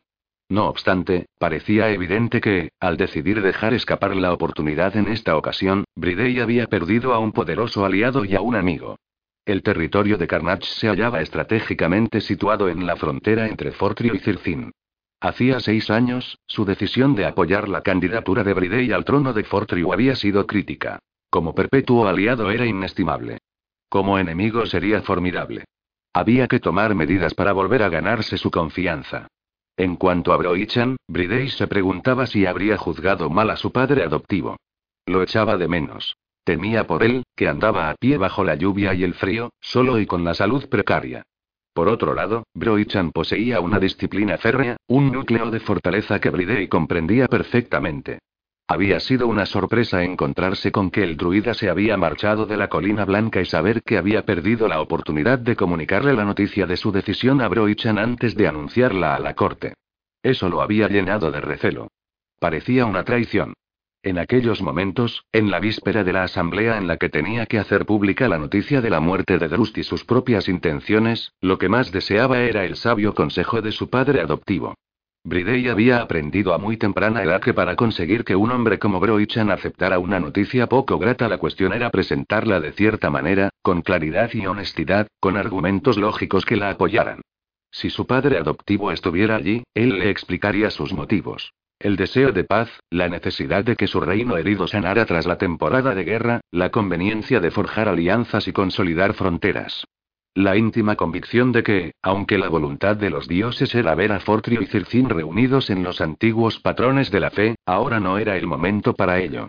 Bridey se hallaba sentado a solas en su pequeña cámara de consejo, reflexionando sobre estas cuestiones y considerando el hecho de que ejercer la autoridad en tiempos de una paz frágil podría constituir un reto todavía mayor de lo que lo fue en tiempos de guerra. Los conflictos unían a las personas. Solían hacer que éstas siguieran de buen grado, siempre y cuando creyeran en la causa. Era una vez pasado el peligro cuando la gente empezaba a poner las cosas en duda. Cuando no estaban unidos contra un enemigo común, se inventaban sus propias disputas y desacuerdos. Bridey habría agradecido las observaciones de su padre adoptivo al respecto. Habría disfrutado debatiéndolo con Faolán. Bridey suspiró. Cuanto más tiempo pasaba desde la marcha de su brazo derecho, más parecía necesitarlo. Faolán podría haber ido a buscar a Broichan. Podría haber ido tras Carnage y valorar el riesgo en ese sentido. Y, sobre todo, podría haber servido en la colina blanca como protector y pantalla del rey. No podía haber nadie más distinto a Broichan que Faolán, pero este poseía una sabiduría particular que se abría camino por las irrelevancias como haría un cuchillo en la mantequilla blanda. Nadie conocía el pasado de Faolán. Nunca hablaba de ello. No, eso no era del todo cierto. Por lo visto, durante el largo y duro viaje que realizaron por el norte el pasado otoño, Faolán se había sincerado con Ana y Grustan, pero ninguno de los dos traicionaría su confianza, y así tenía que ser. Fuera cual fuera la historia de ese hombre, lo había hecho fuerte. Bridey consideraba que, cuando Faolán regresara a Fortriu en primavera, se habría recuperado de su corazón roto, lo cual había constituido un acontecimiento asombroso y estaría preparado para volver a asumir sus obligaciones en la colina blanca una vez más. Mientras tanto, la que tendría que recibir las confidencias de Bridey y ayudarle en sus dilemas era Tuala. Como en respuesta a sus pensamientos, en aquel momento llegó la esposa del rey, que primero dio unos suaves golpes en la puerta antes de entrar. Aunque se conocían desde que él era un niño y ella un bebé, a Bridey seguía dándole un vuelco el corazón cada vez que la veía de nuevo. Aquella noche Tuala llevaba puesta una túnica del color de las violetas, con un corte más amplio para acomodar al niño que crecía en su vientre, sobre una falda de lana gris y unas zapatillas de suave cabritilla. Llevaba su oscura cabellera peinada con una trenza que le bajaba por la espalda, pero los mechones que se escapaban en torno a su pálido rostro formaban un sedoso halo y el lazo que la sujetaba estaba medio desatado. Volvió los ojos hacia Bridey cuando éste se acercó para abrazarla y su mirada era atribulada. Oh, Bridey. Dijo Tuala. Otra vez estás sentado aquí a oscuras, preocupándote. Lo siento mucho. De haber sabido que Broichan reaccionaría de este modo no me hubiese encarado con él hasta que terminara la crisis, lo de Drust y las elecciones, quiero decir CHSSS. Repuso Bridey, que le puso los dedos suavemente sobre los labios y se inclinó para besarla. Aunque su embarazo ya estaba muy avanzado, la hinchazón de su vientre no era todavía muy grande. Siempre había sido una chica menuda y lo más probable era que este bebé se pareciera a su madre en cuanto a estatura, como de ley. No te disculpes. ¿Quién de nosotros hubiera previsto que Broichan actuaría de una manera tan drástica? No se le conoce por su impetuosidad precisamente. He estado sentado a oscuras, como tú dices, planeando cómo le explicaré mi decisión cuando regrese. Se separó de ella y fue a encender una lámpara con la única vela que había en la mesa, a su lado. Me pregunto si el futuro de los reinos Priteni le parecerá una nimiedad a mi padre adoptivo comparado con la noticia de que quizás sea el padre de la reina de Cirtriu. Todavía me resulta difícil entender que nunca se le ocurriera pensarlo. El brillo de la lámpara se extendió por la pequeña estancia, haciendo que los grandes ojos de Tuala relucieran como los de un búho. Espero que se encuentre bien, comentó la muchacha con seriedad. Ahí afuera hace mucho frío. Ambos permanecieron callados, recordando un invierno del pasado, uno en el que los resueltos esfuerzos de Broichan por expulsar a Tuala de la vida de su hijo adoptivo provocaron que ella también emprendiera un desesperado viaje por la cañada a través de la nieve. Si de verdad era su padre, tenía muchas cosas que aceptar. ¿Sabe sí? Empezó a decir Tuala, pero se detuvo. Bridey aguardó. Ella se retorció las manos, con el ceño ligeramente fruncido, y continuó hablando. Cuando me escapé de Van Meren con esos dos y se refería al chico y a la chica de los seres buenos. Guías del otro mundo que la habían ayudado en su vida y que habían estado a punto de convencerla para que abandonara el mundo humano para siempre. Bridey no era capaz de evocar aquella noche de miedo, maravilla y muerte sin estremecerse. Aja respondió. ¿Recuerdas lo que te conté sobre cómo bajé del muro creyendo que era un búho? Debí cambiar igual que lo hace Drustan, pero solo durante un momento. Debí volar. Sin embargo, no había ningún hechizo ni encantamiento, nada. No era consciente de estar utilizando la magia. Lo hice sin pensar. Bridey, supongo que si quiero podría volver a hacerlo. Bridey no estaba seguro de a dónde quería llegar Tuala, solo sabía que estaba sumamente intranquila, caminando inquieta de un lado a otro de un modo que no era propio de ella.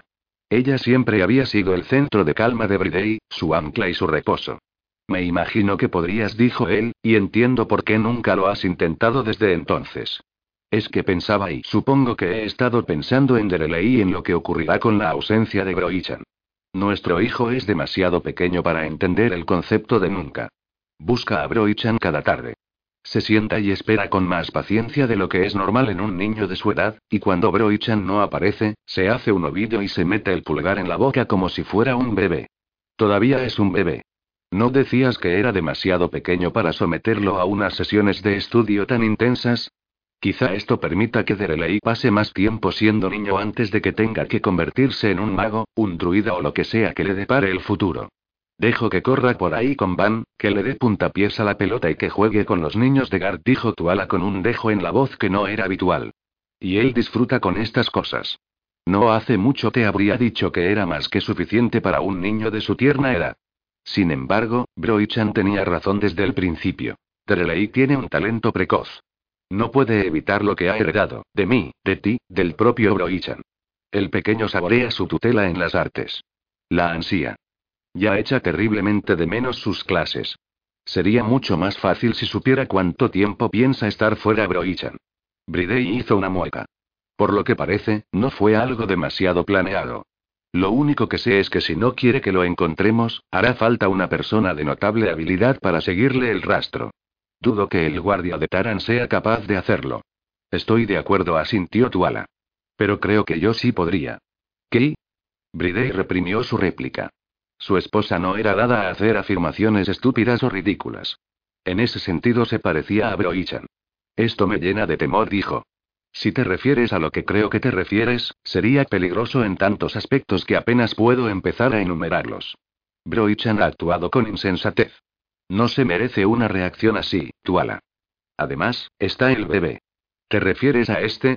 Apoyó su mano blanca en el vientre. La reproducción no impide que las hembras del zorro, el venado o el tejón atraviesen la espesura, Bridey, sea cual sea la estación. En cuanto a lo de merecerlo, si es mi padre, estoy obligada a procurar por su seguridad, tanto si se lo merece como si no. Te has quedado blanco como el queso fresco, querido. No te alarmes. No tengo intención de actuar precipitadamente, lo único que hago es pensar en voz alta.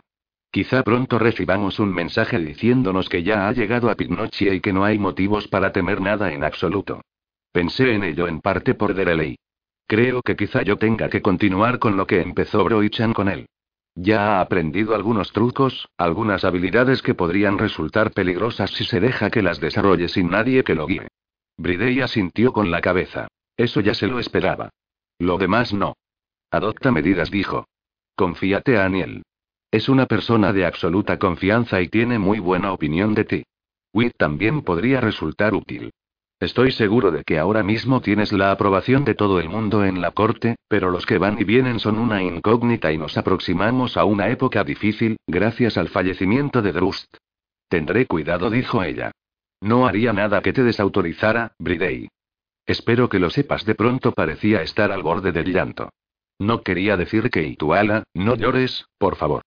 No me refería a eso, por supuesto.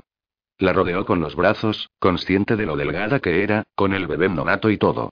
Si hablo de adoptar medidas, es, porque temo por ti, no por mí, querida. No toleraré que te hagan daño, ni la más mínima palabra cruel. Ya sabes cómo piensan algunas personas. Aprovecharían la menor singularidad en la vida personal del rey si creyeran que es un medio para desacreditarlo. A la luz de mi decisión de no presentarme para el reinado doble, vamos a estar bajo un escrutinio más intenso aún. Singularidad. Me parece que nunca me habían llamado eso. Tuala sonrió a través de las lágrimas. No era mi intención y es broma, Bridey. Últimamente me parece que lloro por las cosas más estúpidas. Lo atribuyo al hecho de estar esperando un hijo. En cuanto haya nacido, confío en que esta debilidad cesará. Y no te preocupes por mi otra sugerencia. Si se me ocurre intentar una transformación mágica, te lo advertiré antes para que sepas que el escarabajo de la almohada en realidad podría ser tu esposa. Siempre y cuando puedas volver a cambiar, comentó Bridey, restándole importancia. El terror que le atenazó las entrañas solo con pensar que tu ala intentara algo semejante se lo guardó para sí. Un dolor rabioso y regular. Un caballo, medio galope, cada paso era otra punzada en el cuello, otra sacudida de la cabeza que le colgaba. Estaba encima de una silla, boca abajo. Bateaban un arroyo y el agua lo mojó hasta los ojos. Lo único que veía era el costado del caballo y una tira de cuero con una hebilla. Dioses, cómo le dolía. Eile. ¿Dónde estaba Eile? Nadie hablaba. Se cabalgaba con seriedad, rapidez y resolución. Si había permanecido un tiempo inconsciente, esos tipos del puente podrían estar llevándose a Eile y a la pequeña de vuelta a la colina nubosa para castigarla. Maldición. Porque, en nombre de todos los poderes, se les había metido en la cabeza a la gente de Echen apresarlo precisamente ahora. Al menos Faolán suponía que se trataba de la gente de Echen, aunque se dijera que su jefe de clan llevaba muerto cuatro años. Habría reconocido esa ropa azul y negra en cualquier parte. Llevaba viéndola en sueños desde la última noche que pasó bajo el techo de su padre, una noche cuyo sueño agitado había estado precedido de otro fuerte golpe en la cabeza. Quizá el jefe de la cuesta del Endrino estuviera muerto, pero sus hombres no habían cambiado los métodos. No era posible que la antigua enemistad siguiera viva, después de todo lo que había pasado. No podía ser que hubiera alguien, al menos en su bando, que tuviera ganas de seguir con ello. Solo él, y su disputa era con Echen, no con los parientes de ese hombre. Ahora era demasiado tarde para vengarse. Eile. Sarai. Tenía que salir de aquella situación de algún modo y volver a buscarlas. A pesar de todas sus bravatas, la chica estaba asustada, y con razón. Lo que había hecho iba a alcanzarla en algún momento, y frente a la justicia formal no tendría nada que hacer. Lo más probable era que le entregaran la niña a la tía y que la pequeña no recibiera una calurosa bienvenida. En cuanto a Eile, Faolan no estaba seguro de la pena a la que se enfrentaría, pero se le ocurrían varias posibilidades, ninguna de ellas agradable. No podía permitir que eso ocurriera, no a la hija de Georg. La chica era frágil. Estaba en los huesos. Tenía que llevarla a un lugar seguro, a las dos. El caballo subía por una ladera. La cabeza de Faolán iba dando sacudidas y se mordió la lengua sin querer. Notó el sabor de la sangre y vio fugazmente a los demás jinetes, botas negras, pantalones azules y el brillo de la plata en los arreos. Una ladera con abedules. Una torre. Le pareció reconocer aquel lugar. Un perro. También lo conocía. Una criatura persistente. Se le agitaban los hijares y llevaba la cola gacha, pero mantenía el paso. Así pues, quizá le estaba allí. ¿Por qué? ¿Por qué la habían cogido a ella también? El sendero embarrado pasó a ser de grava y luego de losas. Habían llegado a alguna parte. El caballo se detuvo, unas manos bruscas desataron a Faolán de la silla y lo dejaron caer en el suelo como si fuera un saco de nabos. El perro le lamió la cara por encima de la mordaza.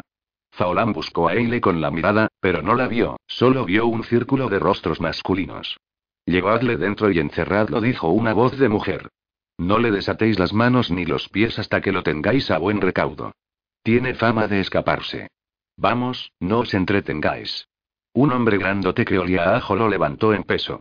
Lo transportaron a hombros de esta persona hasta un edificio de piedra, lo arrojaron sobre la paja y entonces, gracias a los dioses, el hombre grandote le quitó las ataduras y la mordaza en tanto que otros dos blandían unas lanzas arrojadizas cuyas puntas se hallaban incómodamente cerca del pecho de Faolán. Después de esta cabalgada dijo con voz ronca no estoy en condiciones de intentar arrastrarme hasta la puerta, y mucho menos de escapar, créeme. Que los dioses fueran compasivos. ¿Podía tratarse de preludio de otra estancia en la cima pedregosa? Se le puso la piel de gallina al pensarlo. Deor, amigo mío, ¿qué me has hecho? No me digas que mi informante lo entendió mal y Chen no está muerto después de todo. Cállate, ¿quieres? exclamó el hombre grandote entre dientes. Es la viuda quien da las órdenes aquí, y no nos corresponde ni a ti ni a mí el cuestionarlas. Y ahora no intentes ninguna estupidez o te volveremos a atar en un abrir y cerrar de ojos. Toma había aparecido otro hombre con una manta, quizá un mozo de cuadra, y el grandote la arrojó sobre la paja donde Faolán yacía medio tumbado, medio agachado, deseando con todas sus fuerzas volver a tener sensibilidad en sus acalambrados miembros.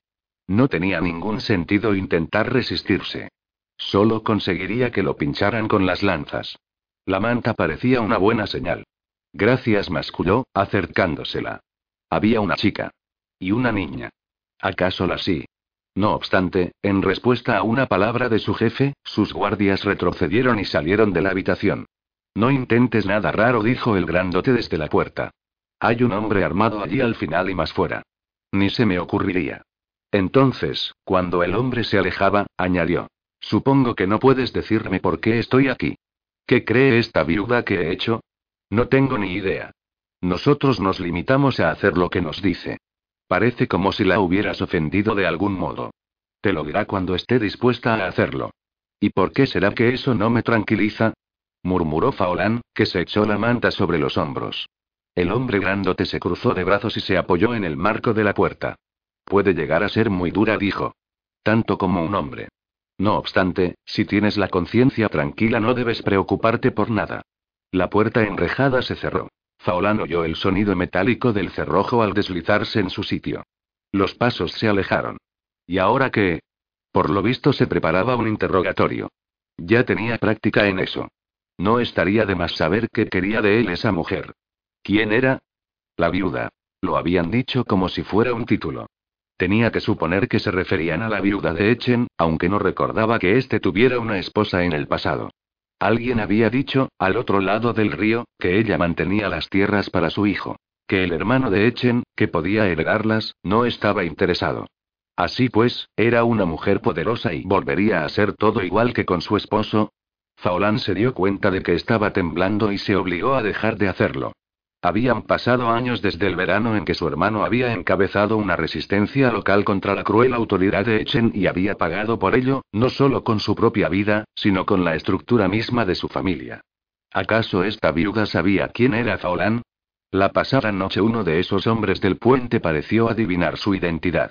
Podía ser que su regreso hubiera suscitado tanto interés como para provocar que el hombre enviara un mensaje urgente a su señora, precipitando así la aparición de esta en la orilla aquella mañana. Seguro que no.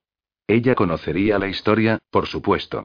Por aquellos lares todo el mundo debía de saberla, formaría parte de la leyenda local. Sin embargo, nadie se lo había echado en cara delante de ella.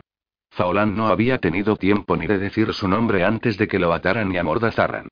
Quizá solo fuera un simple caso de identificación equivocada. Había otra posibilidad. Ella era una Winneil, al menos por afinidad, era familia del Alto Rey y de Galbran, el monarca depuesto del Dalriada Escoto. Y él se encontraba en aquellas tierras como espía. Estaba al servicio del enemigo. Bridey de Fortriu, el mismo que había conseguido una victoria aplastante contra un ejército en el que abundaban los príncipes de los Winneil. No creía que ella supiera todo esto. Faolán era un experto en misiones encubiertas. Le habían quitado la bolsa, pero por suerte no le habían pedido que se desnudara. Por lo tanto, no sabían la cantidad de plata que llevaba, ni el alcance de sus armas ocultas. Podía ocuparse de la situación. Realizó un eficiente reconocimiento del lugar en el que estaba confinado. La última vez que había estado encerrado, en la fortaleza de Alpín en el Brezal, un pájaro había ido a buscarle la llave. Eso no iba a pasar allí, ni tampoco ninguna otra clase de huida más normal, pues la única ventana tenía unos sólidos barrotes, la puerta era fuerte y, a menos que empezara a excavar un túnel bajo las paredes de piedra, no había mucho que pudiera hacer. Tenía en la cabeza una imagen de Eile y de la niña, cautiva y conducida de vuelta al escenario de aquel asesinato sangriento. Aquel asesinato sangriento y absolutamente justificado. Le asqueaba y le repelía pensar en ello, en ese desgraciado zoquete forzándola, robándole su niñez, convirtiéndola en una especie de esclava, utilizando su amor y su miedo por la pequeña para que se mantuviera dócil y la tía no era mejor que él. Demasiado débil para hacer lo correcto.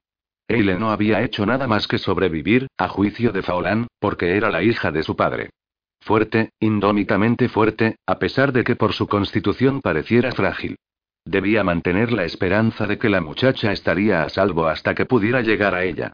Debía esperar que no cometiera ninguna estupidez, como intentar resistirse o enojar a las personas equivocadas. En el paso del violinista, hacía mucho tiempo, lo habían privado de la oportunidad de salvar a su hermana. Pero podía salvar a Eile. Podía salvarla a ella y a su hija, y lo haría, no importaba lo mucho que le costara. Los dos eran supervivientes. Él las ayudaría. Se tumbó en la paja, se puso la manta encima y sus ojos se fueron cerrando hasta que solo quedó una rendija. Ocurriera lo que ocurriera, estaría preparado. No. Protestó Eile, alzando la voz hasta que se convirtió en un chillido a pesar de sus esfuerzos por controlarla. Está asustada.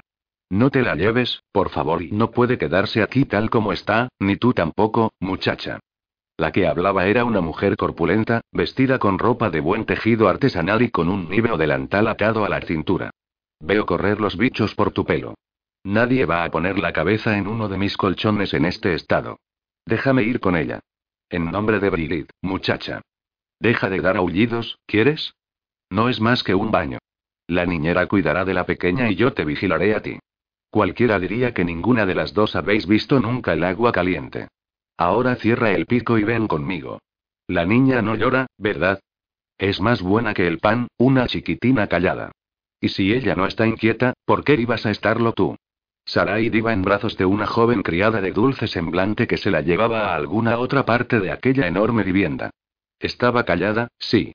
Había aprendido lo necesario que era en los más de tres años que pasó en la cabaña de Galach. Eile vaciló un momento, tras el cual se zafó de un tirón de la mujer corpulenta y cruzó la habitación a todo correr para recuperar a su hija antes de que pudiera desaparecer para siempre. No. exclamó. No fue exactamente un grito. Si tenemos que lavarnos lo haremos, pero las dos juntas.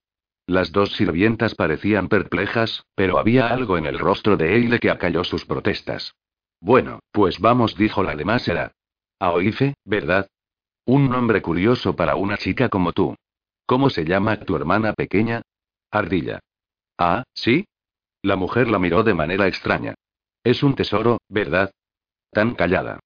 ¿Sabe hablar? Tiene tres años. Por supuesto que sabe hablar, repuso Eile con los dientes apretados. Está asustada, nada más. ¿Dónde está ese baño? La mujer las condujo a una habitación que parecía ser un anexo a la cocina o un cuarto de lavar, aunque era más grande que la casa de Galachianda entera. Un fuego ardía en el hogar. Había cubos, cepillos, trapos, tendederos para secar cosas y estantes con tarros, botellas y vasijas de barro. En el centro del suelo enlosado había una tina enorme de la que salía vapor. Yo soy Maeve, dijo la mujer corpulenta. El ama de llaves. Quítate la ropa. La de la niña también. Luego meteos dentro. Nos va a costar trabajo, Orlac. Será mejor que traigas un poco de aceite de romero para el pelo. Y pídele a una de las doncellas que busque ropa limpia para las dos. ¿Qué es esto que llevas puesto, muchacha? ¿Los pantalones de un hombre? Arrugó la nariz. No es asunto tuyo, masculló que miraba la tina humeante. No recordaba la última vez que se había bañado con agua caliente. Había sido antes de ir a vivir con ellos, sin duda. Anda solo permitía el agua fría, excepto para Dalash, y él no se lavaba mucho de todos modos. Sarai tenía un puño en la boca y la muñeca agarrada con la otra mano. Muy bien, Ardilla murmuró Eile, agachándose a su lado. Vamos a quitarnos la ropa y a tomar un baño, y estas amables señoras van a ayudarnos. Deja a Lamento aquí, deja que la coja yo. ¿Ves? Ella puede sentarse en el cofre y observarnos. Ahora yo me quitaré esta camisa y tú la tuya y intentó que ni su hija ni aquella mujer inquietantemente competente vieran que tenía miedo. Nadie le había dicho quién era su captora ni qué iba a ser de ellas. Aquella gente sabía lo que había hecho. Se lo había contado aquel hombre del puente. Podrían llevarse a Saraid en cualquier momento. Podrían encerrar a Eile y tirar la llave, y nunca volvería a ver a su hija. No había manera de saberlo. Desde que habían llegado allí nadie le había dicho nada, excepto para ordenarle cosas como, por aquí. Dame la bolsa. Siéntate. Tú sabes y... Empezó a decir, temblando mientras se quitaba la camisa de Faolán por la cabeza. Sí, muy bien, Ardilla, y me pregunto si sabes dónde está el hombre que vino con nosotras. El que iba colgando en el caballo. Es amigo nuestro. No puedo decírtelo. Maeve estaba esperando con los brazos cruzados y dando golpecitos con el pie en el suelo. Vamos, date prisa y trae las cosas, no tengo todo el día, Orlac. ¿Dónde está ese aceite? Pero Orlac no se movía. Estaba allí de pie mirando cómo Eile se despojaba de los pantalones y de su raída ropa interior. Por un momento Eile no entendió el motivo. Ya era bastante malo tener que desnudarse en casa de unos desconocidos sin una mujer que la mirara boquiabierta. Entonces se dio cuenta de que era por los moretones. Estaba tan acostumbrada a ellos, los antiguos que se volvían grises y amarillos, los recientes azules y púrpura, que nunca se había parado a pensar cuántos tenía en el cuerpo, o que quizá otras mujeres como aquella ama de llaves bien alimentada y su curiosa ayudante no tenían hombres que utilizaran la fuerza con ellas, que les pegaran por norma. Anda también tenía moretones. Estar del lado de Galatz no le había evitado probar sus puños. Ella intentó taparse con las manos sintiendo una repentina vergüenza y, con ella, un curioso orgullo desafiante. No pasa nada, muchacha, dijo el ama de llaves en voz baja. Orlad, te dije. Que fueras a buscar el aceite. Eile tomó a Sarai de la mano y se acercó a la tina. La niña se puso tensa y profirió un diminuto gemido. No está tan caliente como parece, dijo Eile, que hundió una mano con cautela. Mira, está calentita y buena. Vamos, ardilla. Uno, dos y tres. Un poco más tarde, sentada en el agua cálida y sintiendo su reconfortante abrazo por todo su agotado cuerpo, Eile se preguntó si todo aquello no sería una especie de sueño extraño.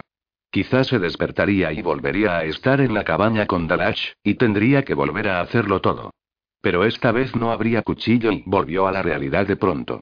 La mujer, Maeve, le echaba agua en la cabeza con un cucharón y luego le aplicó algo y se la frotó con dedos enérgicos. Tú házselo a la niña, le ordenó. Por toda la cabeza, ¿de acuerdo? Tenemos que eliminar todos estos bichos antes de que pongáis un pie en el resto de la casa. Hará falta peinarlo muy bien. Que Brigitte nos asista, muchacha. ¿Quién ha estado cuidando de vosotras dos? Esto es vergonzoso. Nos cuidamos solas, replicó Ile, herida por la crítica. La niña está perfectamente, ¿no es cierto? ¿Qué importancia tienen unos cuantos bichos? Vio que Orlac cruzaba una mirada con Maeve. No supo interpretarla. Los dedos del ama de llaves se abrieron camino dolorosamente por el cuero cabelludo de Eile. Un dulce olor a hierbas impregnó la atmósfera llena de vapor. Saraid estaba metida hasta el cuello en el agua, sentada entre las rodillas de Eile. La niña se sometió silenciosamente al lavado del cabello, pero ella notaba la preocupación en aquel cuerpecito, el mismo impulso impaciente de huir que notaba en sus propios miembros a pesar de la delicia de volver a estar calientes. Estaba desnuda, mojada y se encontraba entre personas desconocidas. No sabía qué iba a ocurrir. Y tenía un montón de preguntas, pero todas eran de las que no podía plantear. ¿Qué me hará esta magnífica dama? Me castigarán, ¿verdad? ¿Me encerrarán? ¿Me harán daño? No dejes que se lleven a Sarai, por favor, por favor. ¿Y a dónde iremos después? Preguntó. Parecía una pregunta razonablemente segura. Me han pedido que os lave, que os vista como es debido y que os dé de comer, nada más. Maeve estaba enjuagando el aceite y con una mano evitaba que a Aile se le metiera el agua en los ojos. Podréis pasar la noche en un catre en un rincón si no manda de buscarte antes. Parece que a las dos os iría bien dormir un poco. ¿A buscarme? Eile procuró que su voz sonara firme. Es lógico, ¿no? La ley te persigue, y en estos lares la viuda es la ley. Esperará que te expliques y entonces decidirá qué va a ser de ti. No pongas esa cara, muchacha. No tiene ningún motivo para no ser justa contigo. Toma, usa este cucharón para enjuagarle el cabello a este tesoro y luego nos secaremos. No puede quedarse con esta cosa aquí, estará infestada de bichos. El ama de llaves fue a coger la muñeca de trapo, que sostuvo con cuidado con el pulgar y el índice. Se dio la vuelta hacia el fuego que crepitaba en el hogar. Sarai gritó. El sonido atravesó a Eile como un cuchillo y salió de la tina de un salto, derramando una oleada de agua sobre el suelo limpio. No. La necesita. Maeve había palidecido. Sin mediar palabra, le tendió el lacio retazo a Eile, que lo agarró bruscamente. CHSS, calla, Sarai. Mira, aquí tengo a lamento, y está bien. Sal y deja que la señora te seque, entonces te la daré. Lamento está bien, Sarai. Ahora calla. Había unos gruesos paños con los que secarse y luego prendas para vestirse, no tan magníficas como las de Faolán, pero de buena calidad, sin apenas parches o remiendos. A Sarai le pusieron un vestidito suelto, unas medias y un manto de lana en el que arropó bien a la muñeca. Eile se puso una camisa, una falda y una especie de sobre todo. Hacía mucho tiempo que no se sentía tan abrigada, y notaba un hormigueo en la piel, una sensación extraña después del agua caliente y el restregamiento. Estaba cansada, como si pudiera dormirse en aquel mismo instante, aunque todavía era de día. Las llevaron a otra habitación y en tanto que Orlak peinaba el largo cabello de Eile con meticulosidad y una cantidad de rezongos considerable, ella se ocupó del de Sarai, una tarea más sencilla, puesto que los rizos oscuros de la niña solían peinarse cada día. Eile cayó en la cuenta de lo insuficientes que habían sido sus lamentables intentos de mantener unos principios en la colina nubosa. Le resultaba evidente que aquellas mujeres, ellas mismas sirvientas, las consideraban tanto a ella como a Sarai unas desdichadas, débiles y sucias. La vergüenza que ello le provocaba era difícil de soportar. Ella había intentado mantener bien arreglada a Sarai. Había hecho todo lo que había podido. No es necesario que te nos quedes mirando, espetó, interceptando la mirada de Maeve cuando el ama de llaves volvió a entrar con una bandeja en las manos. No somos animales salvajes. ¿Es cierto lo que dicen? La voz de Orlak sonó vacilante. ¿Que mataste a alguien? Orlak. El tono de Maeve fue de clara advertencia. Eile se apartó del peine con el rostro crispado. Si crees que voy a responder a eso, es que eres idiota. Ya lo haré yo, gracias. No necesito que nadie cuide de mí. Si esa señora vuestra cree que no somos lo bastante buenas para estar en su magnífica casa, quizá podríais dejarnos salir por la puerta de atrás y no haría falta que volvierais a vernos nunca más. Nadie ha pedido un baño. Orlad, ya no te necesitamos. Maeve dejó la bandeja y la mujer más joven se retiró ante la gélida mirada que le dirigió el ama de llaves. Quizá no lo entiendes, muchacha. Ven, siéntate aquí junto al fuego, come un poco e intentaré explicártelo. Estoy segura de que a la pequeña le gustaría tomar un cuenco de sopa y un poco de pan. Vamos, ven era como si intentara convencer a una criatura salvaje para que saliera de su escondite. Él le recordó una cosa. Nuestro perro, el perro que iba con nosotras. ¿Dónde está? ¿Un perro? No sabría decirte. Supongo que estará en alguna parte del patio, si es que no se ha marchado. ¿Podrías averiguarlo? La sopa olía maravillosamente bien, tanto como el desayuno que les había llevado Faolán hacía tan solo dos días. Puedes comértelo, ardilla. Siéntate derecha y no te llenes demasiado la boca. Un perro es la menor de tus preocupaciones, muchacha. Lo que me han dicho es que se te acusa de un homicidio. Tendrás que explicarte primero a la señora y luego, dependiendo de lo que ella decida, puede que tengas que presentarte ante un britem, un juez. Sé lo que es un britem. No soy una ignorante. Come, chica. Pareces medio muerta de hambre. Él le partió el pan en cuatro pedazos y volvió a dejar uno de ellos en el plato, luego buscó algún bolsillo en la ropa que le habían prestado. Los tres trozos que quedaban le durarían un día o dos a Sarai. Levantó la mirada y se topó con los perspicaces ojos de Maeve. No es necesario que hagas eso, dijo el ama de llaves. Aquí damos de comer a la gente como es debido. Más tarde habrá cena. Esto es para ahora. Tu hermanita tiene muy buenos modales. Ni yo misma podría haberla educado mejor. Unas repentinas lágrimas traicioneras asomaron a los ojos de Eile, que se sorbió la nariz deseando con todas sus fuerzas que no cayeran.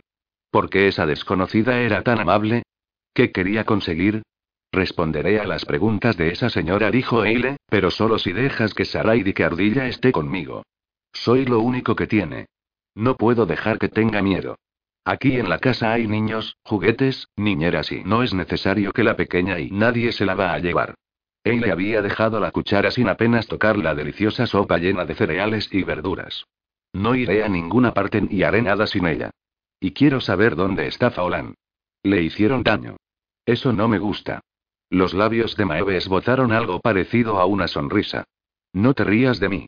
Eile perdió su precario control. Cómete la sopa, chica. Te daré un consejo. Es mejor que contengas tu mal genio con la viuda. Ella admira la fortaleza. Y le gusta aún más cuando se utiliza debidamente. Quizá te parezca amedrentadora, pero si eres cortés y honesta, te irá bien. Es lo que más te ayudará. Vamos, cómete esto, te sentará bien. Tu hermana ya se lo ha terminado, y eso que no tiene ni la mitad de tu tamaño. Es mi hija, dijo Eile entre dientes. Si se suponía que debía ser honesta, aquel parecía un buen momento para empezar. Que Brigid nos guarde. exclamó Maeve en tono suave. Pobrecita de ti. Ahora escucha. Voy a quedarme aquí vigilando hasta que te termines hasta el último bocado, y el pan también. Luego voy a meteros a las dos en la cama para que descanséis. La señora no querrá veros hasta más tarde, hay tiempo. A Sarai se le cerraban los párpados. El cabello se le estaba secando delante del fuego, formando unos rizos brillantes. ¿Preguntarás por Faolán? Por favor, ya veremos. Ahora come, o acaso tengo que dártelo como si fueras un bebé. Poco después condujeron a Ile a un dormitorio que a ella le pareció espléndido, con camastros colocados en filas y arcones para guardar las cosas. En una mesa lateral había un aguamanil y un cuenco, y una ventana con postigos pintados de azul. Aquí es donde duermen Orla y las demás sirvientas, le explicó el ama de llaves. Toma esta cama, mete a la niña en la otra y me aseguraré de que os dejen tranquilas un rato. Pareces agotada y ella ya está medio dormida. Trae, dámela, la meteré en y puede dormir conmigo. Él le sostenía a la chiquilla con firmeza. Es a lo que estamos acostumbradas. ¿Estás segura de? No podía expresar lo que temía. Que de repente se presentaran desconocidos menos amables que ella, que hubiera maldiciones y golpes, gente que se la llevara separándola de Sarai. No le parecía seguro dormir, no sin que Faolán las vigilara. Te avisaré con tiempo de sobra. No te molestarán. Cuando Maeve se fue, le puso a Saraid en una de las camas, se sentó a su lado y se puso a tararear hasta que la chiquilla se quedó dormida abrazando con fuerza a Lamento envuelta en el manto. Recordaba haber hecho a Lamento con uno de los viejos vestidos de su madre, y lo mucho que se disgustó anda por el desperdicio de materiales. Eile creía recordar haber tenido una muñeca propia, hacía mucho tiempo, en la casa de la colina con un cabello de lana lo bastante largo como para poder trenzárselo, unos zapatitos hechos con pedazos de cuero y unos ojos verdes como los suyos. Quizás solo fuera cosa de su imaginación. Lamento era una cosa burda, unos retales metidos en un vasto tejido artesanal, que cuanto más sobrevivía menos forma humana tenía. Para Sarai, era la muñeca más hermosa del mundo. Quizás echara un rato. Podía permanecer alerta mientras descansaba. Le dolía la espalda de montar a caballo y la cabeza le daba vueltas. Se tumbó en la cama junto a la niña que dormía. Una manta cálida. Aquí trataban bien a los sirvientes. Una almohada blanda que parecía rellena de plumas. No era de extrañar que aquella mujer no hubiera querido que él le pusiera la cabeza sucia encima. Observó con indiferencia que, al secarse, su cabello adquiría un color completamente distinto de su habitual tono sucio. Parecía contener toda una gama de rojos, desde el de la piel de zorro hasta el de las hojas de las hayas en otoño. Antiguamente, su padre había tenido el cabello pelirrojo. Cuando regresó de aquel lugar, de la cima pedregosa, se le había vuelto blanco, y entonces se afeitó la cabeza. El cabello de madre era de un suave color castaño, como el de Sarai. Padre susurró él. Tengo miedo. Pero lo haré lo mejor que pueda. Cuidaré de ella, madre. Lo prometo y se quedó dormida.